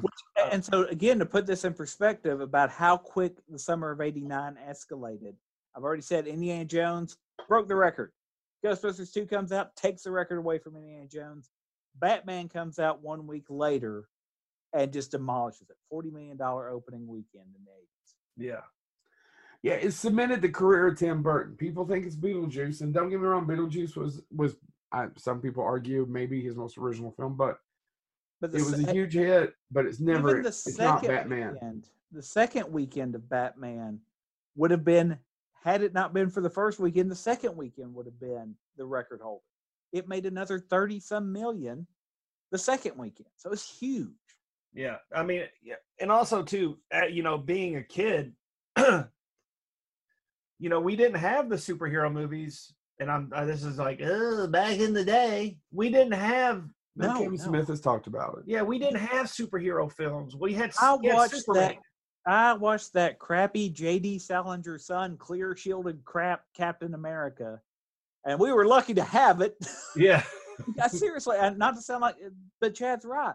The, the the comic films that did exist were no budget, cheaply made, and we were just ecstatic to have something. Even though usually they didn't follow any of the origin stories, they were just all over the place. Yeah, and eh, and so then then comes Batman, and I mean it just changes the. Bo- I mean now, granted, Had nothing to do with the comics, no, it had nothing to do with the comics. other Batman, other than to look like the Dark Knight Returns. right? Well, and, and I mean the basic origin of his dad and mom died, That's it. Right. but I mean the the, the quote unquote origin given to the Joker is not. He wasn't Joe Chill. He wasn't. Anyway, by Did the you way, know you this know was what- one. This was only this was one of two comic book movies that came out in 1989. Do you know what o- opened opposite Batman that went on to also spawn several sequels and follow ups? Do No. tell. It's one of the greatest films that stars both Matt Frewer, who is an underrated Sherlock Holmes. I don't care what people say. He's an underrated character actor. That's for sure. He And carried National Right. Lampoon Senior Trip. Rick Moranis. Honey, I Shrunk the Kids. came out Kids, that yeah, week. yeah. I saw that in the theater too. Oh my god! I saw the I saw the bird. I know, I'm, I'm now recollecting about it. S- No shit. They must have just took me every fucking weekend. Yeah, they probably did. well, we're gonna throw Joe in the theater so we can go f- talk to our attorneys about who's getting You- what. No, they weren't fucking. That's what you're about to No. say. No, I No, wasn't. no. Well, at least not mom. Ah! Hold on, hold on. It's they had to throw Joe in the movie theater so they could go talk to their attorneys, which I imagine went something like this. No, I don't want him. You take it. Yeah, damn it, Jeff. you beat me to it. Uh, no, uh, Oh, it would be Oh, so that's funny if it terrible. wasn't so true. why do I you saw, uh, bring I this? saw Honey, I Shrunk the Kids at the drive-in theater with a. It was a double of uh, the Burbs and Honey, I Shrunk the Kids. I didn't know that that came out the same weekend as Batman. Batman. It was I a didn't- huge Which- hit. That was it was another also a big hit. It was That was also ori- that's what I mean. It's That was originally supposed supposed to be uh, directed by Stuart Gordon. Wow. Yep. so ba- Guy that can so do Batman anime. opened opposite that. Batman obviously owns its second week, but there's movie that's movies that come out the next week that even though they never get number one because of Batman are pretty historically significant. Specifically, do the right thing. Yeah, yeah, 1989, Spike Lee, Spike Lee's best film in my in my opinion. and the cast on that: Ozzy Davis, Danny Aiello. Ruby D, Yeah, John Turturro. Joe Turturro. But also covered up by Batman is, of course, the fourth greatest film in Pat Morita's arsenal, Karate Kid 3. Kid Part Three. Oh, I thought you were gonna say Collision Course. So We did- have we not got to? I guess it's in July. We get to Lethal Weapon Two. Sorry. I was gonna say July, July 5th, opening on a Wednesday for some reason is Weekend at Bernie's. But Weekend at Bernie's, when it gets to the Friday, gets buried by Lethal Weapon 2. Two. And and Lunatic Immunity. immunity. I did not know Lethal Weapon 2 was as big as it was. It's a huge hit. It's I'm- bigger than the first one. That's why we got number it was three. number one at the box Yeah. office, knocked Batman out. But not only did it knock Batman out, it was number one at the box office for three straight weeks. It owned July. The weekend of July 9th, 16th, and 23rd, the number one movie at the box office was Lethal Weapon. Lethal Weapon Two is a is a good movie. Yeah. I, I it's a great sequel when it comes to sequels, and this Yeah. is a, this obviously is a summer of sequels. Lethal Weapon Two is a great sequel. Lethal Weapon and Lethal Weapon Two, but I think people forget if you actually look at the box office, James. Lethal Weapon Two made more money than Lethal Weapon. It was huge. Shane Black was That's the what I think original about- screenwriter, and they actually had to fire him because he killed off Riggs Oh, really? hmm in his draft, and they couldn't have. Yeah, yeah. They weren't going to do that. gotta have sequels. Yeah. By the way, Anthony Zerbe has been in a couple films that we talked about, and I've said Zerbe, please, please don't send me hate mail. Which He actually did leads me Lethal to the Weapon. next film, which did not unseat Lethal Weapon. Like I said Lethal Weapon held on for for um, three weeks, but there's there's two films that came out the 14th that have a place in cinema history for different reasons. When Harry Met Sally Yep. Yep. came out the 14th of July. Again, never was number one, but did okay for itself. But just because we've talked a lot of genre films, I want to say not only directed by Rob Reiner, probably one of the top two, at least in the top three best romantic comedies ever made. Oh, bar none. Bar well, none. and written by Yeah. Nora Ephron too. I mean, yeah, it- the talk film about that directed director, story for that me, rival Harry is- Met Sally, and I need to think of the third one. She's got mail. you pansy. I actually like she's got mail, or he's got mail, or you've got mail. You've got mail. It's you've got mail. You, yeah, yeah. Pattern Did bald. I By Mail. the say way- she's got bald mail. Did I say she's got bald mail? She's got bald mail. Today got is the bald- dip. She's got, bald, mail. By the way, the I'll other, have what bald mail is having. the other movie that came out that weekend, Yeah, um, which starred Wayne Newton and Benicio del Toro. I Uh, know exactly what it is. You know why? Cause guess who saw it in the theater with his mommy? Because Dad? she's a huge. dun, dun, dun, dun, dun, Dun, dun. Hey, can I take a pause here? We probably need to do a Bond episode eventually. We do, and I- that's an unappreciated Bond film. I Which know one a is lot this? of people hate License to Timothy Kill. Dalton. Wait, hold on. Okay, so I'm not the big Timothy Dalton. Timothy Dalton's a good Bond, fi- Bond, Bond, but the his ver- his Bond movies were kind of made for TV movie ish. The Living Daylights I always found boring, but I really like License to Kill. Is License Well- to Kill the one where they feed the guy to the shark? yes. Okay. Yeah. The one, the guy that's played by Jeffrey Wright now. I think that's the They kill thing, Felix Leiter. and it's the same No, argument. they I were make killing- about Joe- They, They killed his didn't- wife. They killed his wife. I Maybe, can't remember. maybe, but Felix lived. Felix survived Yeah, Felix Being is half triple up, eaten. but- by a fucking shark. and then comes Half back eaten. later. Let's just, I, Have you ever seen Jaws 2 where Quinn comes back? no, how about Jaws three where Mario Van Peebles comes? No, Jaws four where Mario Van Peebles comes back after being swallowed fucking whole. and the shark explodes? No, no, seriously, they hold him in a pool of water and let the whole lower half of him get eaten by a shark, and he's not only does he live, he still has his legs. To quote another very quotable film, does my cock still work? FDR. Uh, FDR, American Badass. Uh, but I, I wanted to bring up license, uh, license skill because it because it is part of the, the Bond franchise. It is immortalized. Um, but that being said, at, the people don't like Timothy Dalton. I, I honestly think, and it's, like I said, it's the argument I make for the Joker too. People want to argue, well, is you know which was the best Joker? They're always of the time, yeah. Yes. and I honestly think Timothy Dalton owned the '80s Bond. Roger Moore had gotten too old and jokey. yeah. But the seventies was a jokey period. You could have a jokey bond. We needed the eighties were dark, and we needed well, I was getting towards it, yeah, No, I'm because not- I'm not So you arguing. had you had you had Roger Moore for the first part of the. Oh, we need to go over this in a Yeah. whole. We're doing Yeah, a yeah. Bond episode. James, what came next? the film that actually in screen testing was testing bigger than Batman, You know what this is? starring, of course, the great Billy Barty. Oh God. Starring, He's starring. in it. He's in it. UHF. And by the way, I, wa- I I wanted to talk about UHF. So if you'll humor me, By I the know way, we- Oh, I thought I really Uh, thought he was going Masters of the Universe. That'd be I fun. know we Mom did, did not take me to see UHF that summer. Damn it! I had to see License to Kill. did you, I, so I there's an oral history that was done by An AV oral. Club uh, about UHF, and they got together Weird Al. They got together Jay Levy, who was Weird Al's agent but co-wrote the film with him, and the producer Gene Kirkwood. By the way, Gene Kirkwood, do you know what else he he he picked this movie up? This is actually a quote from him. Uh, I picked. The, uh, I wanted to get involved with this movie because I was producing Ironweed, and it was depressing the daylights out of me. That's with Jack So- Nicholson, right? yeah, with Meryl Streep, Yeah. and he said it's a very heavy. It's a good film, but it's very heavy, and I needed something to make me laugh. New Line is the one that originally pro- approached Weird Al. So they had started bouncing this idea around in 1985. Weird Al's second came album came out was a huge hit, and people were like, "Oh, he's hilarious. Let's just cast him in something." New Line approached them, said, "Yeah, you should totally do a movie." Him and Jay Levy wrote the movie. Now the funny part about this is it connects to so many other things that we love that I didn't know about. Um, it was originally uh, so Gene Kirkwood produced Ironwood Weed and Rocky. He was one of the original producers for Rocky that gave Stallone some money.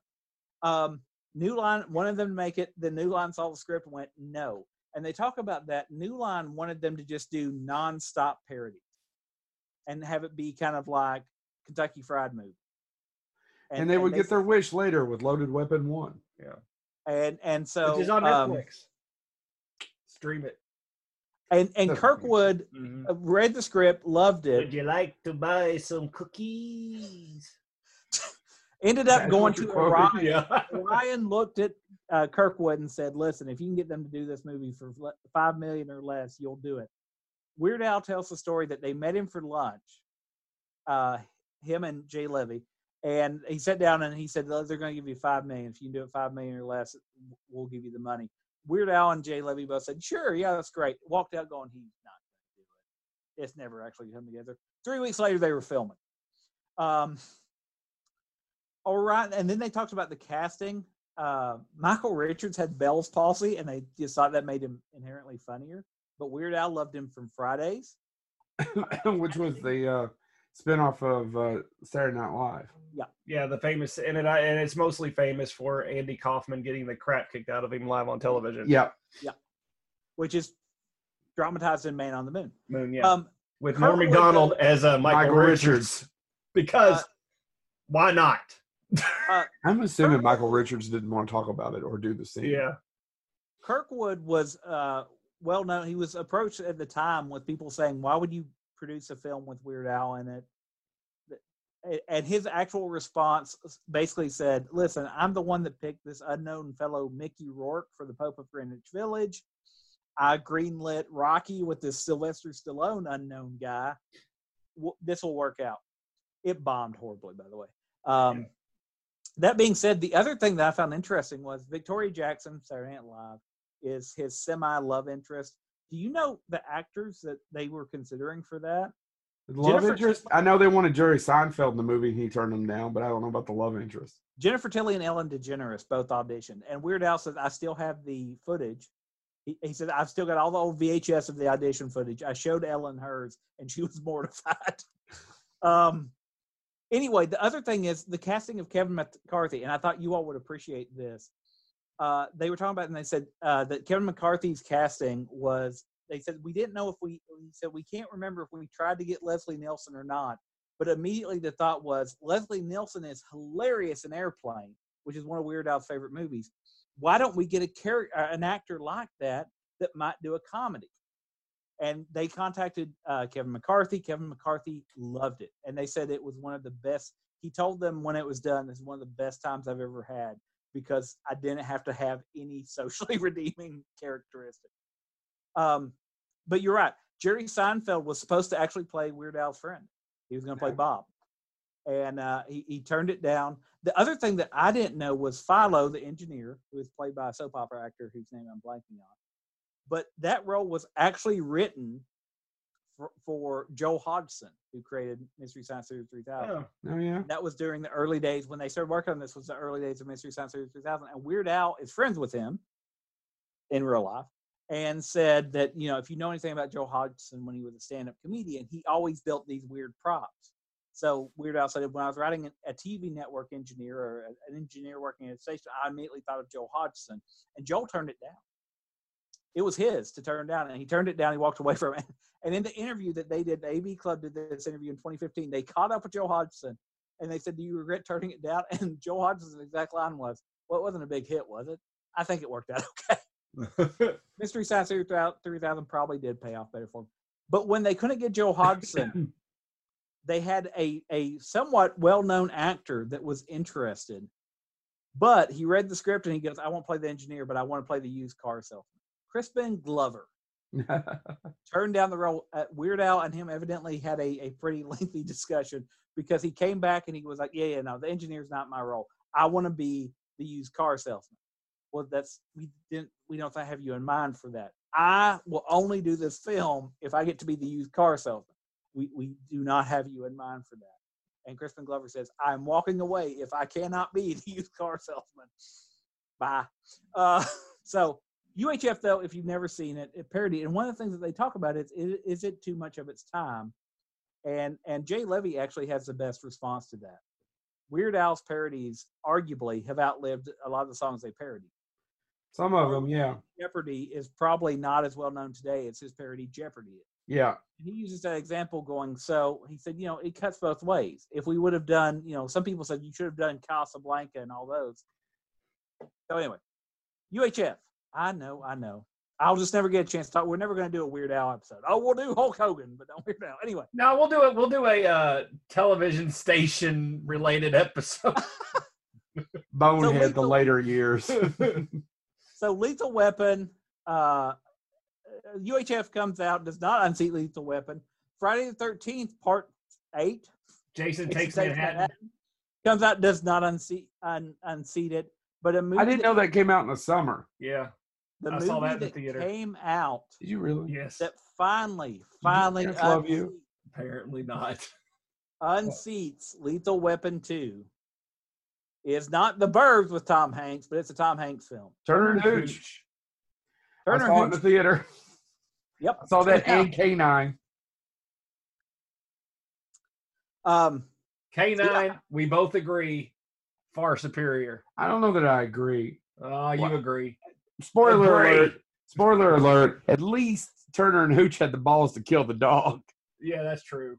what? My mom But you always know what? You turned know it what off happened? five minutes before the end.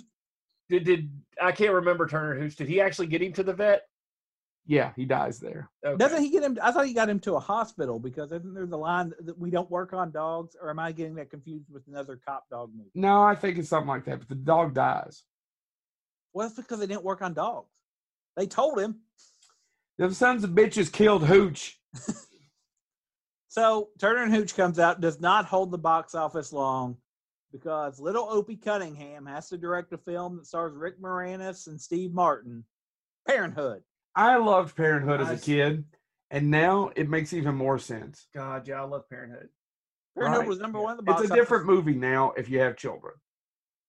It still tugs at it. I mean, every yeah. I mean, it doesn't get me like it does when Hooch dies, but I don't know the whole But scene. Parenthood eventually also got that TV series uh, a decade and a half later. never heard of it. Keep Oh, going. No, just the the whole the, the whole evolution of Steve Martin's character, where he's dealing with this son who he knows is going to have issues, has issues, and he doesn't know how to deal with them. And then you know his father, who's like, uh, you know, an abusive prick. He's not an abusive prick. To he he is too.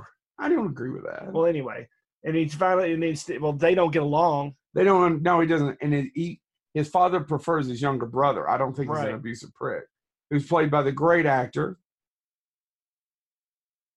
Who's played by the great actor I don't know the actor Jason Robards? from uh, Amadeus, right?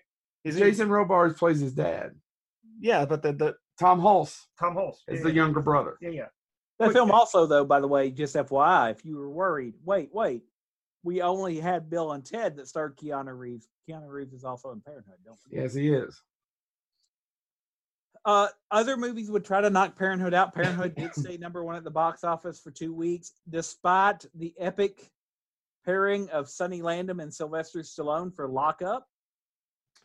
James That's Cameron. not one of Stallone's best No. films. Was that was that was this uh, his start with Cannon? I can't remember. I think It's so. Carlco Pictures, TriStar and Carlco. Tar- Carol, yeah, yeah, yeah, that, that one. Carco, Yeah. Thank you. Um, the Abyss comes out, does not unseat Parenthood. The Abyss was a big budget film, and you got to remember if you look at this in the timeline of James Cameron's career, it wasn't a huge bomb, but it was nowhere near as successful as Terminator and Aliens. Yeah. The Abyss also competes with A Nightmare on Elm Street 5 that came out August 11th. Okay, that makes sense. So, what finally unseats Parenthood? And by the way, Nightmare on Elm Street Five was not a huge hit either.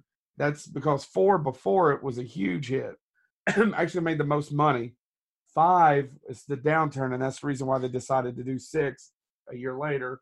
Was it two years later? Now it would have been a year, two years later, and kill off Freddy. Sorry, what was the down? What killed it? Parenthood was killed by a movie that would hold the number one at the box office for four straight weeks. Uncle Was it a Buck. mermaid? Uncle Buck. Uncle Buck. Saw that in the theater too. Yeah, which gave the world didn't give the world, but he's he's he he, he heavily featured a, a certain Mr. Culkin. I Um, didn't know that it would hold the box office for four I- weeks. Four weeks uh, now. Oh. I didn't know it was So- that big of a hit. Me neither. So to put it what it was up against though, and this may help you, um, especially because of of how it's held up. It's not really considered. No, I don't think people talk about it as much No, as a John Hughes film. to, to to put what it's up against. So that came out August 16th. it did get that hor- horrible TV version.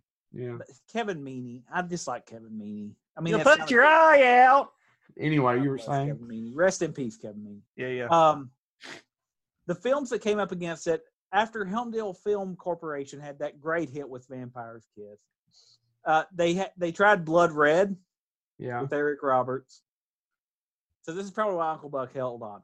You have Blood Red, Casualties of War, yeah. Brian De Palma, uh, Cookie, Oh, that's with um, Peter Falk, and Diane Peter Falk. Yeah, yeah, yeah, yeah. About the kid. Yeah. Eddie and the Cruisers Two, Two. Two. Eddie Lives, Sex Lies and Videotape. which was a hit, but not that kind of hit. No. Not it's not going to be a family. Now that Yeah, gave us Steven friendly. Soderbergh. Yeah. Yep. It was. Uh, That, that was like considered risque at the time. It was all. It was very Oh, yeah. controversial. Yeah, oh yeah, yeah. Um, the Adventures of Milo and Today, Otis. It's it's pretty Natalie vanilla. Moore. I haven't watched it in a long time. Sorry, uh, James, The what? Adventures of Milo and Otis, one of Christie's favorite movies. Actually, I enjoy it too. Does not unseat, however, Uncle Buck. The package with With, Tommy uh, Lee Jones and Gene Hackman Yeah. and Dennis Franz. Um, and so that closed out August. So it held on though after August. Let's see, let me get my timeline. So it held on until September 10th was the last weekend was number one. So it held on again. So again, not a lot of competition directly for that. Probably Adventures of Milo and Otis was the most family friendly, but it was probably too kid like to distract from Uncle Buck too much. So you start September with Relentless, The Big Picture, Sea of Love, which was Yeah, that that that that's Sea of Love is what actually up, upset it. it was that's a number one Mike for me. that that's that's actually a good Al Pacino film. That's also got John Goodman in it. Michael And I Rooker, like the big William Hickey. picture. Huh? William Hickey. William Hickey. I I like the big picture. If you ever got a chance to watch it, it's directed by um from ah shit. What's his name? Mary Jamie Lee Curtis. Does the other movies. It's the one that stars uh, Kevin Bacon. He's a Hollywood. He's a kid who graduates from film school. Oh, it's He deals Christopher with Hollywood. Guest. Yeah, yeah. Christopher Christopher Guest, uh, written by- Guest is directed by- Screenplay by Michael McKean. check it out if you've never seen it. It's a, if you're into movies, it's wonderful. Once again, that's another uh, movie Martin Short talks about in his book. Well, I was gonna say, and- and, and Joe's right. The cast on this, if you're playing Six Degrees of Separation, It's you're gonna huge. Win with this film, Kevin Bacon, J.T. Walsh, Jennifer Jason Leigh, Terry Hatcher, Roddy McDowell, Hmm. Mm. John Cleese, Martin Short, and Elliot Gould. Yeah, I, I, it's one I recommend if you're into if you're into how movies are made. It's Martin Short talks about in the book just how accurate it was. So, so Sea of Love comes out, upsets or knocks out Uncle Buck finally, but Sea of Love is itself only lasts one week, and that's because, and I, I didn't know this, the next film that knocks out Sea of Love stays number one for three weeks, and I wouldn't have thought about this because it's a film I don't think about for 1989. Black Rain, Ridley Yeah. Scott Ridley Scott. That was Um, a that was a number one hmm for, for three weeks. Black three Rain? weeks. That was his big hit coming back because damn you got to remember Blade Runner was not a huge hit. Legend was not a huge hit. right. is Black Rain. Michael Which is Douglas. Michael Douglas in Japan, right, with Andy Garcia. Andy Garcia. And and I it has one of the most unrealistic deaths uh, ever in a movie. well also and has he- Kate Capshaw Yeah, and Kate uh, Capshaw. uh, Louise Guzman. yeah. Ah, the great Luis Guzman. The That's thing the is, is I, it's a pretty movie. I watched it a couple years ago. I hadn't seen it in a long time. I watched some of it. It's almo- it's over two hours long. Yes. And it doesn't quite hold up. no, it doesn't. That's not one that I would say go. Oh, this is a good representation of Rid. Although it has some beautiful scenes. in it. Yeah. I wanna- Three I- weeks at number one, though. Damn. Well, and you know, again, maybe it was what was against it because the 29th, three films that could upset, man, Helmdale Film Corporation was cranking them out in, in, in 89. Uh, but one of them actually is a film that's based on a book I have read, and I own the movie poster, but I've never actually seen the movie, but I like the book, so I bought the movie poster. Um, Bobby Ann Mason is a Kentucky author, and she wrote the screenplay for her, the adaptation of her book in Country. and, and I haven't seen the film, but Bruce Willis stars in it. In Country, it's not a great movie. uh, Jim Beaver. But the book itself, and I don't know how the movie does it because it references so many copyrighted materials that you can get away with in a novel. But the book itself basically is is about um, a, a Vietnam vet who I'm assuming is played in the film by Bruce Willis. if I'm Yeah. correct. Uh, but he basically his way of dealing with the world is mash, and he and his uh, younger sister uh, end up going to DC to see the memorial Yeah. and it's about their journey and how he deals with it and it's told from the the younger sister's point of view and it's Yeah. a really good book I don't There's a know few about- others. but anyway uh didn't upset it johnny handsome didn't upset it Uh, Actually, that's not a bad movie. I never saw it a Walter couple years Hill. ago, and I enjoyed it. That's that's directed by uh, walter hill Walter Hill. and uh screenplay by ken friedman mickey I was Rourke. giving you a look, but I was confi- I, I haven't seen Johnny Handsome. I was consi- I was thinking of Johnny Dangerously. Mm-mm. No, it's Johnny Handsome. that's you know why It- Chad? it's, it's Because not a you quite are- believable thing, but it's it's are an a fun ice little it's movie. a Walter Hill film. with Mickey Pretty Rourke, good Forrest Streets of Whitaker, Fire, and yeah. Morgan Freeman, and Lance Henriksen. That's Yeah. bad. Uh, War Party, I know nothing about. no. Yeah. Uh, so we go on. Why did it say number one? These are what it was against for the next two weeks, Chad, after the opening week. An Innocent Man, Uh, Old Gringo, Oh, that's with Jane Fonda and uh, Gregory. Gregory Peck, Peck. uh, also known as Spock's uh, grandpa. Uh, and that's all the man ever did. um, Nothing of note, right, Joe?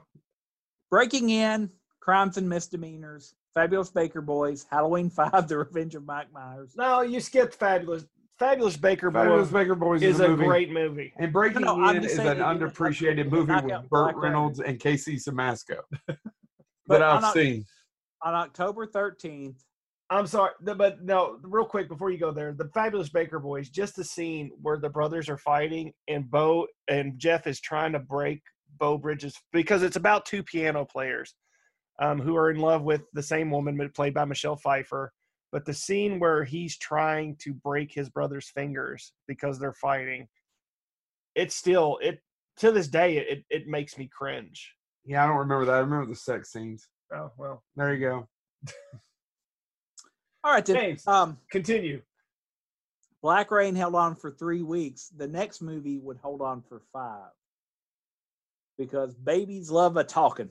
Oh, Look who's talking. Saw it in the theater. It's a true story. I can't rem- my my I did not know it was a sperm. I did. that so that's the story. Sitting in the theater and no I one was- ever explained it to me that that was a fucking sperm. hold on. Sitting in the Did theater somebody explain to you recently? You're acting like you're still shocked. a little bit. Well, you'd think as many as he's taken to the face. So sitting in the theater. I listened to the audio commentary. listened to the- I my actually looked into that. aunt was married to a guy who was the cousin. It doesn't matter. Oh my god, where is this going? Well, he goes, "What is that, Joe?" And I screamed out, "It's a sperm." it killed at Fugit Cinema in September. I thought that came out in the spring. I have Nope, that backwards in my October mind. But 13th. let me tell you, that may have been the biggest laugh for that film was 11 year old boy screaming out, "It's a sperm." Hey. That was- Great cast, though. Abe Vigoda. No, I actually, that's a good movie. That's a good movie. It I, is. I'll stand by that. S- Skip the sequels, but that's a good. it's a good movie. That's directed by Amy Heckerling. Yes, who who went also directed Fast Times at That's Ridgemont Times of Ridgemont High, High. National Lampoon's European Vacation, and Clueless. Yeah. And she Yeah. wrote the screenplay too for Look Who's Talking. Yeah, she directed the sequel as well, but skip them. Yeah. Just watch the Yeah, first one. John- it's a fun and- movie. Yeah, and John Travolta and Christy Alley have great They chemistry. do. They do. They do. They were wor- they were worshiping Xenu. Yeah. Yeah. Keep going. Um, And it was John Travolta's brief return to movie stardom because he was box of- office poison, till before Luke was that. talking. And then, of course, he quickly became box office poison again until Pulp Fiction. because White Man's Burden's an overlooked film. That came out after Pulp Fiction. keep going. I'm, I'm just I had saying the that. soundtrack. You also have the That's problem. um, anyway, uh, so that Burn. number one for five weeks. Here's why it stayed number one, arguably. Damn, I didn't know it was that big of a hit. Five Yeah, it was huge. But but here's what it was up against too, which w- may explain a little bit. Drugstore store cowboy Gus Van Sant Yeah, probably not going to upset. Look who's No. talking. Fat man and little boy, yeah, that's about That's the Paul bomb. Newman. Yeah, gross anatomy, now it's a boring ass movie. and and Joe's all time favorite film about where he's from, Next of Kin. Next to Ken. See, That- I thought Next to Kin would have would I thought that was like a big hit when it came out, but I guess we're we're in Kentucky, so it automatically. got- I I don't think so. It's not a good movie. no, it's not. And there's only about ten minutes of it that's actually shot in But Kentucky. but who also plays a, a Kentuckian in uh, Next of Kin? Liam Neeson. Yep. Adam Baldwin. Yeah, but that's Who's Adam Baldwin? I Oh, just want to- uh, so Liam So- Neeson. that's one week afterwards. That doesn't upset. Well, not shockingly, the next week doesn't upset it because the big film launch stars one of the most famous, famous characters of all time, starring Bart the Bear, the Bear. The ba- I I love that movie when I was a kid. Uh, immediate family, dad, Oh, Dad's bo- Oh my God, it's, Kevin that- Spacey again, that isn't Dad the one with Jack Lemon and Jack dying? Lemmon, Ted Danson, Ethan Ted Hawke, Danson's Olympia taking- oh, Dukakis, that's Kathy depressing as Baker, and hell. Kevin Spacey. Uh, also coming out the weekend. I prefer folks with Don Amici and Tom Selleck. That's a bad Um, Tom movie. Selleck loses a nut. Ah, That's a bad movie. So uh, third, uh, it's it's third week in release. It was up against Dad, uh, Chad's favorite Shocker. ah, Uh, hey, hey, Shocker is still Mm-hmm. one of the few movies that actually gave me a nightmare. Shocker has about two good scenes in it. Yes, but And- it still scared the shit out. That that the dead girl coming out of the water Yeah, s- That's It's a scared good me. scene. It scared It's a me good as shot. a kid. I had But a that nightmare. third act, we should do a whole thing on Wes Craven because that third act. Oh man, and it, that is Mitch Pileggi, James. and yeah, I know, I know, I know, I know. Fuck Chad. you, Shocker. I'm on your team, It's Chad. not a I'm good on your movie. team. I'm not on his team. And of course, also coming out the same weekend as Shocker, Peter also Bergen in that? failing, also failing to unset. Look who's talking. The epic, well-loved romantic car- comedy of Mark Harmon, Harmon worth winning. Oh my God, I've actually seen it, but I don't remember. It's awful. Uh, now this it's is no summer school. so November third, we The get Deliberate Stranger. two films It's a good movie. that that you would think might have a shot Mark Harmon does not look like Ted Bundy at Uh, all. of Neither does that upsetting. one. Sorry, James. Go ahead. No, no, no. You get two films that have a shot of upsetting. Look who's talking. I would think What? because I've seen one of these and I remember liking it, though I'm sure I would not like it now. Um, I'll talk about the one that I actually haven't seen all of in one sitting. The Phantom of the Opera, And then Robert E. Englund. That's one? Robert England. Robert England one. I didn't know though. Bill Nye is Yeah. in that. And I I It don't E. was- remember that either. But no, Uh-huh. uh, the uh, one thing I'll say about the Phantom of the Opera, Wes Craven's fan, even though he didn't direct it, right? He, he they just put his name on it. Um, I I, didn't know his name was on it. believe it's called Wes Craven's Phantom of the Opera. I could be I wrong. don't think that's right. but I may Okay, be I'm, wrong. I'm and I may be wrong too. I thought it was, but the scene where he's putting on the the, Mm-hmm. the pieces of skin still creeps me out to this day. That's Yeah, that was- Richard went on to do something, but I can't remember who it is. the director of, of Phantom of the Opera um, with Robert Englund was D- Dwight Hubbard Little. Uh, went on to do Marked for Death, Rapid Fire. Dwight Free Little. Willy. Dwight Little, he directed Free Willy too, Yep. Uh, Murder and at Anacondas 1600. too. Murder at Wow. 1600 and Halloween 4. Four, he actually directed, and which was, by the way, Halloween five came and went, but Halloween four was a big hit. Keep going. Uh, Phantom of the Opera was also competing against the one that I have seen and I, I liked at the time, which I'm sure I would feel differently now. Second Sight. Yeah, yeah. Uh, That I I, love. kind of yeah, liked it as a yeah, kid yeah. too, but I bet John that's Larroquette and Bronson Pinchot. a- I bet that is a turd glistening now. Directed by Joel Zwick, though. You're right. It didn't say Wes Craven's the Phantom of the Opera. I'm sorry, That's okay. he didn't Um, have anything to do with it.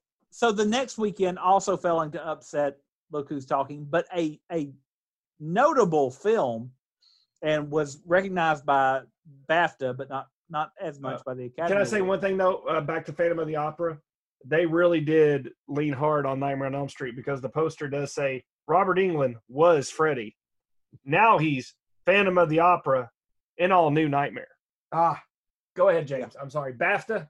uh, BAFTA. Uh, Maybe uh, later.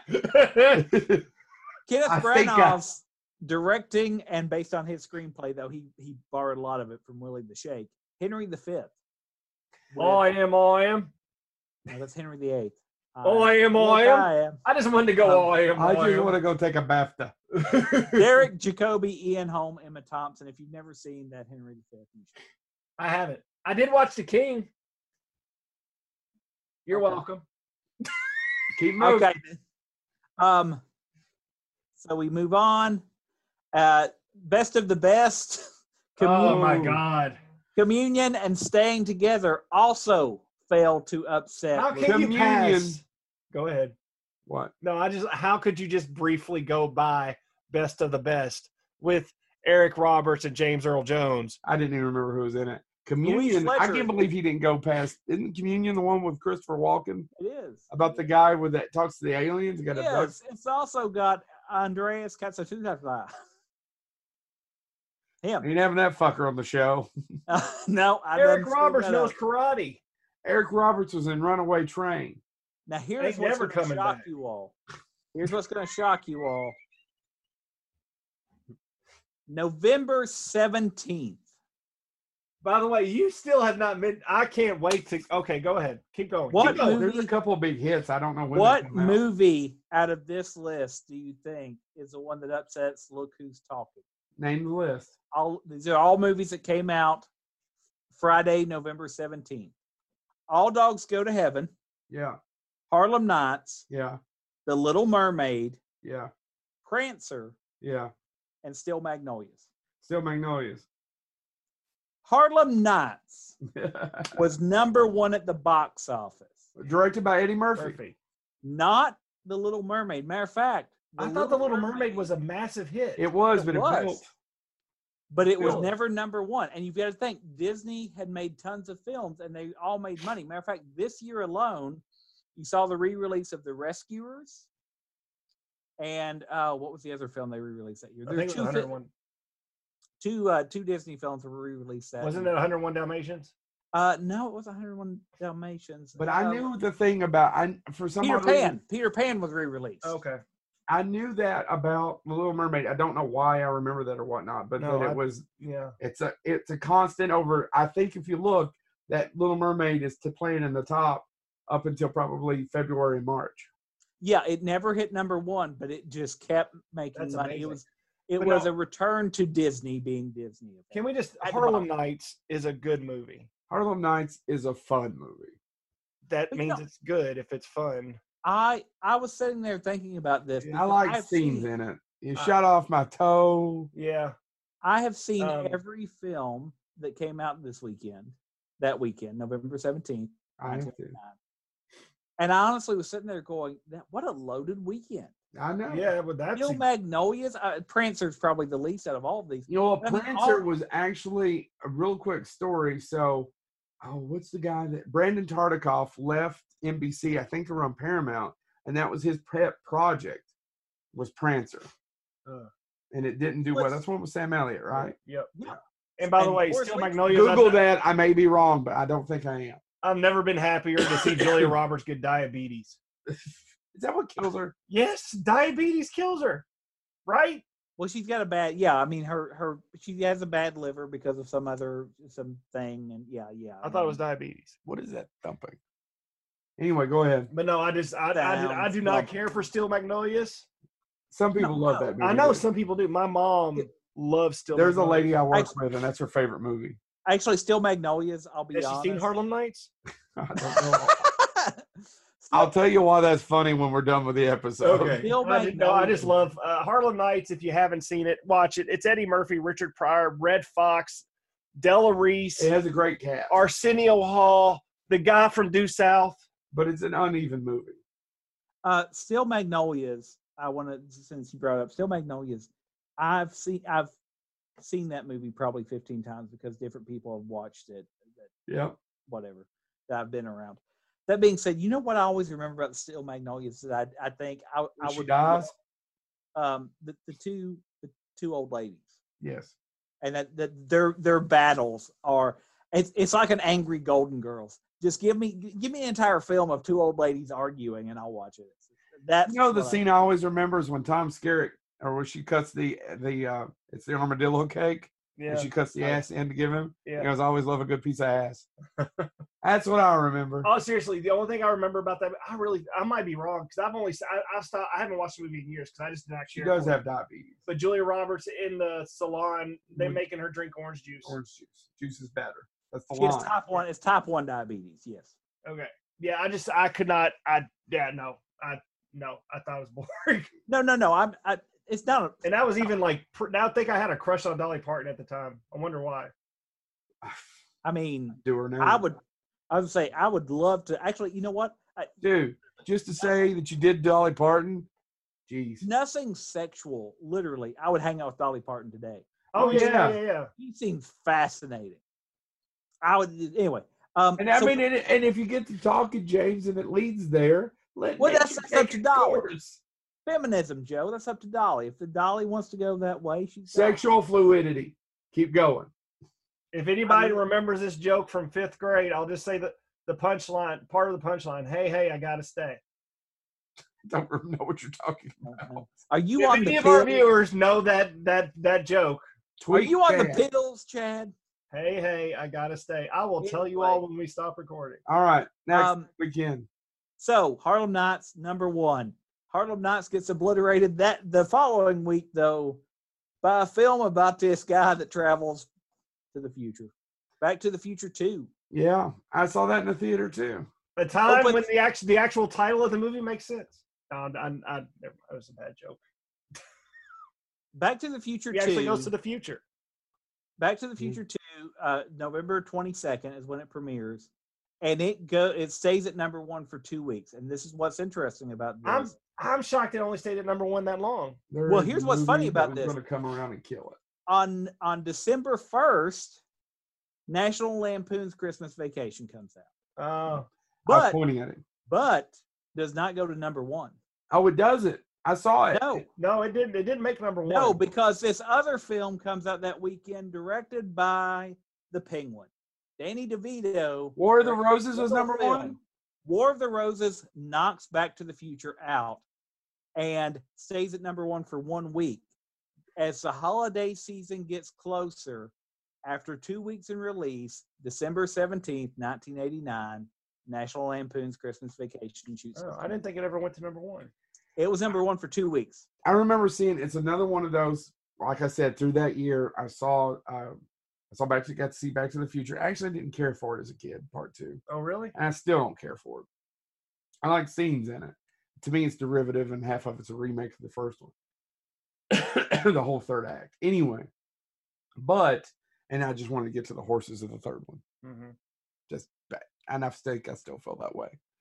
But back to what I was saying. National Lampoon's Christmas Vacation. I remember seeing it at night and that theater just being packed. Oh, yeah. And every, you know how that crowd hits every note of laughing. Yeah. I can just still remember it. I can remember that and Ghostbusters and every note it's supposed to hit, just Yeah. laughing. I like Chevy Chase then. I'm okay with Chevy Chase now. And of all those movies, don't you think Christmas Vacation is the one people remember the most? Oh, yeah. Yeah, I mean, outside of Wally World, and by that I mean the title Wally World, I can't tell you too many scenes of even the first National Lampoons that everybody loves, but I could almost do play by play. Uh, matter of fact, actually, uh, we got a text yesterday uh, where we were invited to kiss someone on a certain part of their anatomy, and it got sent twice, and it took everything in me not to send back kiss his. You know, But don't you find it funny that plays on ABC Family and all Oh, yeah. these, and they just cut it? Yeah. And if you do, you, do you guys don't remember cut watching the vac- National Lampoon's Vacation, National Lampoon's. the original Vacation movie? You know what's funny? Uh, this is another one of those where just my childhood of. how- I actually saw European Vacation before I saw you. But you've seen Vacation. Yes. Have you either one of you seen it recently? No, not first. There's still a ton of fuss. There's Yeah, oh, yeah, still a yeah. ton of titties. I mean, it's just. And two movies later, we get this movie that now is remembered as this holiday family film that actually has a lot of shit cut out of it when you watch it Right. on television. Literally, No, they cut out shit. Shitter's full. Shitter's full. Yeah, uh, by the way, the one thing my wife and I, I, I never got it for because it sold out, and she was like, "Don't pay more than you know." She was hoping it'd be half off the day after. Uh, when Hallmark did the um, E- cousin Eddie's RV as a Yeah. Christmas ornament. I wanted that. Um, anyway, that stays number one till December 24th, that weekend that ends December 24th. And then War of the Roses uh, comes back in its fourth week and reclaims number one. The reason that's interesting to me is what happens the rest of that year. Well, real quick before you go into that, I just want to say one thing about War of the Roses and Danny DeVito. I really feel like Danny DeVito is one of those underappreciated directors. Agreed. His Hoffa movie's good that I Yeah. don't think people remember either. No. And The Irishman's going to come out and make people even forget it even more. Uh, Danny DeVito, as a director, had such a unique vision. And it's a shame. He does a lot of shorts now, but he hasn't done a feature length film since what, Death to Smoochie? Or did he do one after Death to Smoochie? I think he did something with is it? It's not the Duplex. apartment. It's duplex. Duplex. Duplex. Yeah. I've never Duplex. seen it. Me- That's actually the only Danny DeVito movie I haven't seen. I Um, even saw that TV movie he did with Rita. Rita Per- Ru- Ri- Ri- yeah, Rita- Do you know what I'm talking Like about? That's Queen that's Bee, his yeah. directorial debut. Yeah. But the, you know, The Runaways. Matilda, Throw Mama from the Train, Death to Smoochie, Mm-hmm. War of the Roses. Did he do I- Ruthless People? Did he direct Ruthless? No, Zaz did. People? Zaz did. Okay. Zucker's You know, Abram I- Zucker. Real And I, quick, that's a movie I don't think they get credit for. No. real quick. No, eight- I Danny- know, I know it's not '89, but you mentioned Death to Snoochie. I got to see an advanced screener of that back in the day for for a blip in time when I was still an undergrad.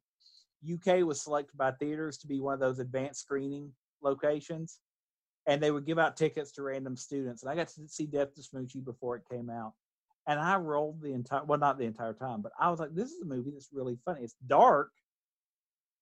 and and I don't think it was what people wanted Robin Williams to be doing. But I actually own Death to Smoochie. I like it. There. I love Death to Smoochie. I love, But no, d- I I just real I quick. like it, but it doesn't connect with me. It's I, weird. I didn't mean to cut you off about December 24th, but I just wanted to say about Danny DeVito, he is he's one of my favorite directors and he doesn't get credit. and he had a distinct vision. yes. Yes, I Chad's right. And So- war, and one more thing about War of the Roses, and I Is this Not- about divorce it again? is it's one of the best movies about divorce. Yeah. it really is. But we It's know that those the that Squid and the did it. Whale, Kramer versus Kramer, but We know Keep that it going. didn't inspire your parents to get divorced though, because they were well on their way. I'm not saying it's something you did, but we can't. I'm not saying it's something I did, but the conversation started in '78. anyway, um, no, the reason I think it's interesting that War of the Roses and, and uh, Christmas Vacation wrapped up, you know, bookended each other effectively for all of December is December. We also got uh, movies that I remember really well: Driving Miss Daisy, Yes, which won the Oscar? Glory. Glory, which is the one I was hoping. I was wondering when you were going to tell me. Glory is one of the best Civil War movies directed by Edward Zwi- Zwick ever made. And just a great cast. It's a depressing movie, but Yeah. yes, Glory Lincoln. Man, I'm trying to think of the number of the third. there's a ton. yeah, But yeah, but no, I'm just December fifteenth, by the way. These are the movies that came out on December fifteenth that failed to upset um, Christmas Vacation, Blaze, yeah, that's actually a good movie with uh, Paul Lena Newman, Davidovich, or Yep. yeah, and Paul Newman uh, about Blaze Star, the famous. Uh, yeah, actually, she was a stripper. yeah. Um, Driving Miss Daisy came out that weekend. Bl- Glory came out that weekend, and of course, the film that is best known from that weekend that introduced us all to the revolutionary technology that was the Power Glove, the Wizard. The Wizard. I loved The Wizard as a kid. December 20th, I want to talk about though, because you get born on the 4th of July. Yeah, I Yeah. remember was advertised the living daylights out. They advertised that in comic book. Um, but the reason I wanted to bring it up is I think it's an important cultural touchstone because that's we get Roger and me. Yeah, it started Michael Moore's career. Actually, it even more started Michael Moore's career. It started the documentary as a feature film. Right. Uh, and you love him or hate him, and everybody's got an opinion. I, I have an opinion. My opinion is I'm not particularly crazy about the man. I don't think I'd enjoy hanging out with him. No. We've read about him and know people that have talked to him and have said this probably wouldn't, but he's a talented filmmaker. Yeah. Canadian bacon, man. and he has a voice, He does have. a and Mm-hmm. he voice, has yeah. an opinion, and he doesn't v- back away from sharing either. All right. Right. Um, and then the last, the end of the year gives us two films. Uh, one, of course, being Joe's Citizen Kane, Tango and Cash. Yeah. I like. Tango I did and not Cash quite a realize bit. Tango and Cash came out that late in the year. I didn't either. Which is, And I was again, wondering Terry- when you were going to bring it up because I'm sitting Terry, here like, Terry ahead. Hatcher is in that too. She she was the Kevin Spacey of women in 1989. I That doesn't play well yeah. now. I can't believe that Tango and Cash wasn't number one. I did, I did, I always forgot that Robert Zadar is in that. you talk, but Jack Palance. Jack Palance had Batman and Tango and Cash in one year. And when, that's a hell of a comeback Yeah, for a guy that was in Shane. Yeah. yeah. Um, the no, other Tango movie and that Cash came out- is a cheesy action film, but man, it's fun. I think it's a hell of a lot of fun. It's got Michael J. Pollard in it. Yeah. It's basically his um, cue. The uh, the film that I, I want to uh, th- that also came out the 22nd is a film that I argue and will continue to argue, and even if you prove me wrong, I'll argue is better than Ghost. Always. Always was probably not a big hit, was it? No, No, but It's And, a uh, remake. I- It's a good movie. It is. a It good is. I movie. would. I'd like to re. I've enjoyed it now. Now looking back on it, because it's Spielberg, it's John Goodman, it's Richard Dreyfuss, it's Holly Hunter. It's a remake of a of a guy Audrey named Hepburn. Joe, right? Audrey Hepburn is in that. What now? It's oh yeah, re- a guy named Joe. a guy named Joe. Uh, yeah, Audrey Hepburn hadn't worked in years. He got her back for that. She's his angel in heaven. Um, the I wonder if it's just too schmaltzy now. No, it still holds up. You think so? Yeah, I watched. I watched it about. I watched it a few years ago, and I enjoyed it. And it, That's- I told you I rewatched Reminiscence, and I thought, ah, I- I- my memories. It's not that I don't. I was like, oh man, we really were that young making it that schmaltzy. Everything else we did was dark as shit. yeah. Um. Also, No, Keith uh, David. Don't forget Keith David isn't always. Is he really? So it's Yeah. John Goodman. I said John Goodman. Oh, I I, didn't don't hear you. remember Keith David. Yeah. Okay. Anyway, yeah, always is. It's uh, as Joe said, it's Spielberg and Amblin. And, It's a beautiful film. and it's to me, it, it uh, it's more effective than Ghost for me. I I- like Ghost. I, I don't know. The pottery scene doesn't do anything for me. It's supposed to be sexy. I'm like, he's dead. I don't need that. I don't know. I like the Naked Gun two and a half version of the pottery. scene. well, yeah, Yeah. I mean, sure. that whole sex scene with the trains going in the tunnels. and- oh man, that's good. No, stuff. but um, the other which is thing, funny because it's directed by Jerry Abrams and uh, directed by Jerry Zucker, and his brother's making fun of him. Yeah. And they could go two and a half. Which is David Zucker. but no. Um, the one thing uh, about uh, Always too is it introduced me to the song Crazy Love. She gives me love, love, love, crazy love. That's the song they dance to. L- And uh, oh, there's another better song in that movie, isn't there? I don't know, but crazy, Lo- crazy love is what uh, it introduced me to crazy love, and I actually have it on my iPod, and I listen to it from time to time when I'm in that mood. So When you're in that always mood. Yeah. When the fuck are you in an always I mood? don't know. You're never in that mood with me I wonder why. because my tits aren't big enough and they're furry. No, I have um, big furry tits. so James, there, um, are you done? Is that it? Th- well, that's just a rundown of what was huge. But I mean, obviously, there's tons of other films. that There, came yeah, out. there's there's a few, there's a couple. Well, I can't believe you didn't bring up Death Row Game Show. I don't know that that came out in '89, but I can't find a copy of it, and I remember it barely as a kid. It was one of those straight. I also didn't bring up Burt Rigby, You're a Fool, directed by Carl Reiner. so the the two movie, I'm the the one thing uh, I will mention about 1989 that is because as as It's a many long ass episode, by the way. I know as many as good films as 1989 had. It was actually the one year from the 80s to the midnight to the late 90s that didn't have an Arnold Schwarzenegger movie. He had no movie in 1989. It was Twins was the year but- It was before, 1988, and then Kindergarten Cop was in '90. 1990. There was But no you Arnold do- Schwarzenegger movie in 1989. I don't know why he took that year off, but he did. But Oh. Um, you do get films to make up for it, such as Rutger Hauer and Blind Fury. Blind Fury, John Fury, That's 89. a friend of ours, uh, that is still his name on my Kevin phone. Shelton, you are Blind Fury, sir. Um, but no, um, two movies that he didn't mention that um, have a person uh, personal interest for me from 1989. So we mentioned Batman. We mentioned Toxic Crusader. Even though Toxic Crusader technically isn't a comic book movie, it is a superhero movie. Um, the third superhero movie from 1989 that you failed to mention, sir, and you should be ashamed. I went by only what charted, Chad. Return of Swamp Thing. I All went only by what charted, Chad. right. I don't want to go back. I love Wes Craven. I don't want to go back anytime soon and watch both of those movies. But in my memory, Return of Swamp Thing's probably more entertaining. Okay, so I, I have gone Other than back. that, Adrian Barbeau was topless in the other one. And by Yes. the way, that's worth the price of admission is at any price. Yes. So I know that was very sexist, but even the ladies out there are going to go, yeah, Adrian Barbeau topless. Uh-huh. I have seen Barbeau Barbo bots. recently, and Mm. yes, Return of Swamp Thing is still fun. However, I watched Return of Swamp Thing. I wore out the VHS tape I had of Return of Swamp Thing. I watched it so much. that much? I watched it constantly. I love the creatures. I love Swamp Thing. Heather Locklear. She's not topless, though. No, but I've watched that recently. Damn, that movie's a dog turd. It is a dog turd. There is a whole scene where she's like, "I'm trapped in this prison and you, I can't get out." The the window where she's talking to the villain is literally the full length of half her body. I can't get out of this. I'm locked in here, It opens up with Creedence, though, right? Yes. Born on the Bayou. and it's showing clips from the comic book. The other uh, the other movie that you didn't mention that came out in 1989.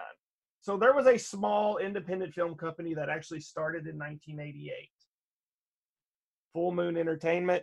1989 actually saw their ri- rise to popularity with The Puppet, Puppet Master, Bill Hickey. Bill Hickey. Three movies in one year Bill Hickey was in. I'm sure he was way in a lot more in 1989 because, again, he was a working actor who Well, and, and one of the, 1989 also had this the the run of a few series that I also like.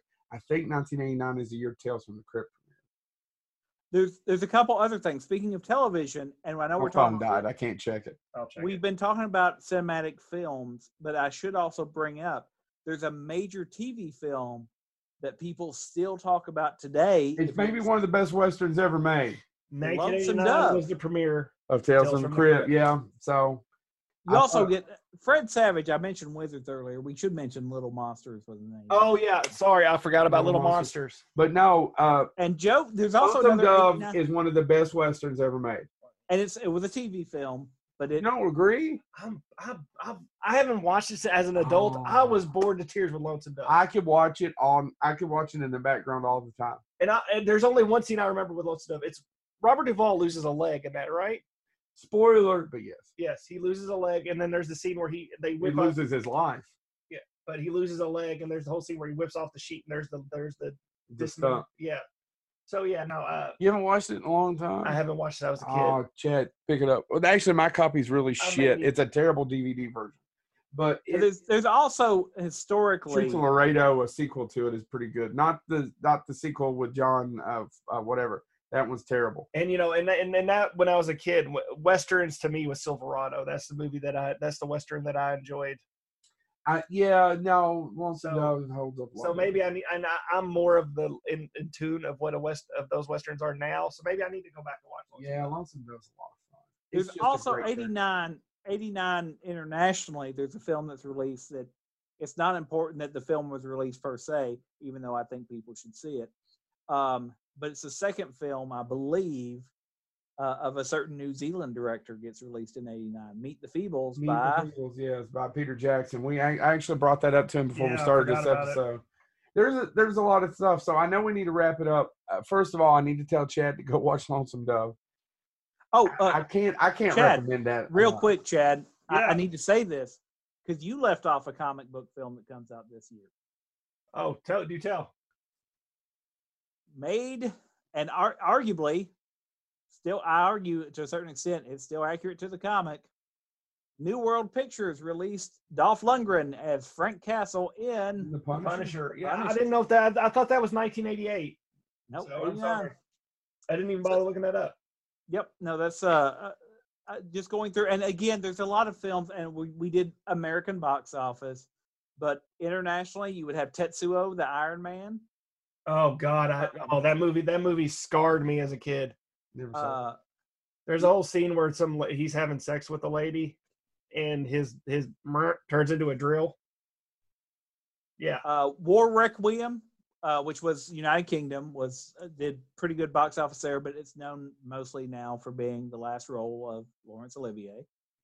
Uh, and so again, you start to see some international box office as well. So I wanted to One- bring up a couple. One other international- British film, The Cook, The Thief, The Liar, and His Lover. Uh, the, the maid. I in screwed it up. if Yep. you ever get a chance to check it out, that movie is still on the verge of distasteful 30 years later. It- No, a it's- it- beautiful it's- film. it's The Michael Cook. Gambon, Helen Mirren, The Watch cook, the out. thief, his wife, and her lover. The Thief, The It's- Liar, it's- The Lover. Uh, oh, yeah, there is Helen- not a better movie that has Helen Mirren naked and cannibalism.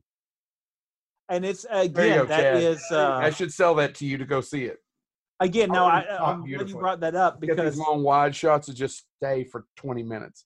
And Michael Gambon is just a pure evil son of a bitch in it. and you also have Woody Allen has a couple films that came out that year. Crimes and Crimes and misdemeanors, yeah. Misdemeanors, and and uh, a couple other ones. So I, I wanted to bring that up because I, again, some of these were bigger internationally than they were in America. Obviously, the ones beat the Feebles, New Zealand, all that stuff. But I, I w- didn't want to bring up 1989. Nine O'clock America was the only thing that had stuff going on because actually, as Joe pointed out, the cook, the thief, his wife, and her lover. No, if you haven't seen it, yeah, you. Have you seen it, James? You have seen it? I have. Yeah. Do I you- actually, I believe it was a Look film. at the I was first line when told- I, when I typed in Tetsuo sex. is right there with you. So of course there's a sex scene in No, that part. the Iron Man's drill penis. There you go. Now Helen, Helen Mirren does not have a drill penis in this movie. I, I- it's unfortunate, but we missed that in the script writing stages. I Oh. didn't see it till a few years ago, and I couldn't believe that that got released. It was an NC-17 then. Well, she was in Caligula. No, it's It's worse than Caligula. there's a lot. Well, no, because Caligula had sex scenes inserted that were shot and inserted by Bob, whatever his name was. Guccione. after Oh. the movie was done shooting. Okay, I didn't know that. and, Yeah, Uh, and they real weren't quick, there for the sex. real quick, I did want to bring up while it was technically made and released in 1988, um, there was an Australian film that actually I think it went was 19th overall for the year in the United Kingdom, and of course, I, I want to mention this because I know it's a film that Chad uses to uh, excite himself. Young Einstein with Yahoo series. I saw that Uh, in the theater too. Anyway, You're gonna- moving You're around. gonna have to Along. put bubbles in beer. Thank you all so much for listening. I hope this wasn't too much for you all, but we really wanted to do 1989. Because it was a good year. is an important year for us. It's a year that I think that influenced all three of the boneheads quite a bit. Yeah. Especially me. I can only talk for myself, but I think the other two agree that Yeah. that a lot of our childhood is wrapped up in that one year for some reason. It's Right. not. I mean, we could do one on '84, and I'd love to, but it's '89 for some odd reason. Well, uh, maybe that's because that was about the point. I mean, I was, I was nine, so I, this is when my parents were starting to let me. My parents were pretty strict, so I, but I was starting to be able to watch some PG thirteen films. I was starting to. Plus, I think to be honest, the inmates may not have been running the asylum anymore, but there was just so much out there, and you had Canon making films, and you had Well, all there was a these lot of Alamo, creativities. Yeah, Full Moon was out. Full Moon was out just releasing crazy films. That, and you had Troma. Now it's all doing- on streaming. Yeah, right? Anything different is on streaming. I'm not p- bitching about our Iron Man films, yeah, but any big movie is basically something that we either is a sequelized or continuation of a story, or there's not a n- big, huge original film. right. There's just not very rarely. Mhm. So. Thank you all so much. Appreciate it. Tune in, share us, and if you have any comments or saying things that you think we should have added that we missed, uh, Twitter, Facebook, email us. Right, James? Right, Chad? Yep. Yep. Let us know. Thank you all so and just much. remember, hey, hey, I gotta stay. we'll eventually do nineteen thirty nine. I don't know when. Maybe next week. Who Maybe. knows? Yeah. Now, for some reason, I've got a Rob Zombie song in my head where he says 1969. Giggity. Bye, everybody. Bye bye.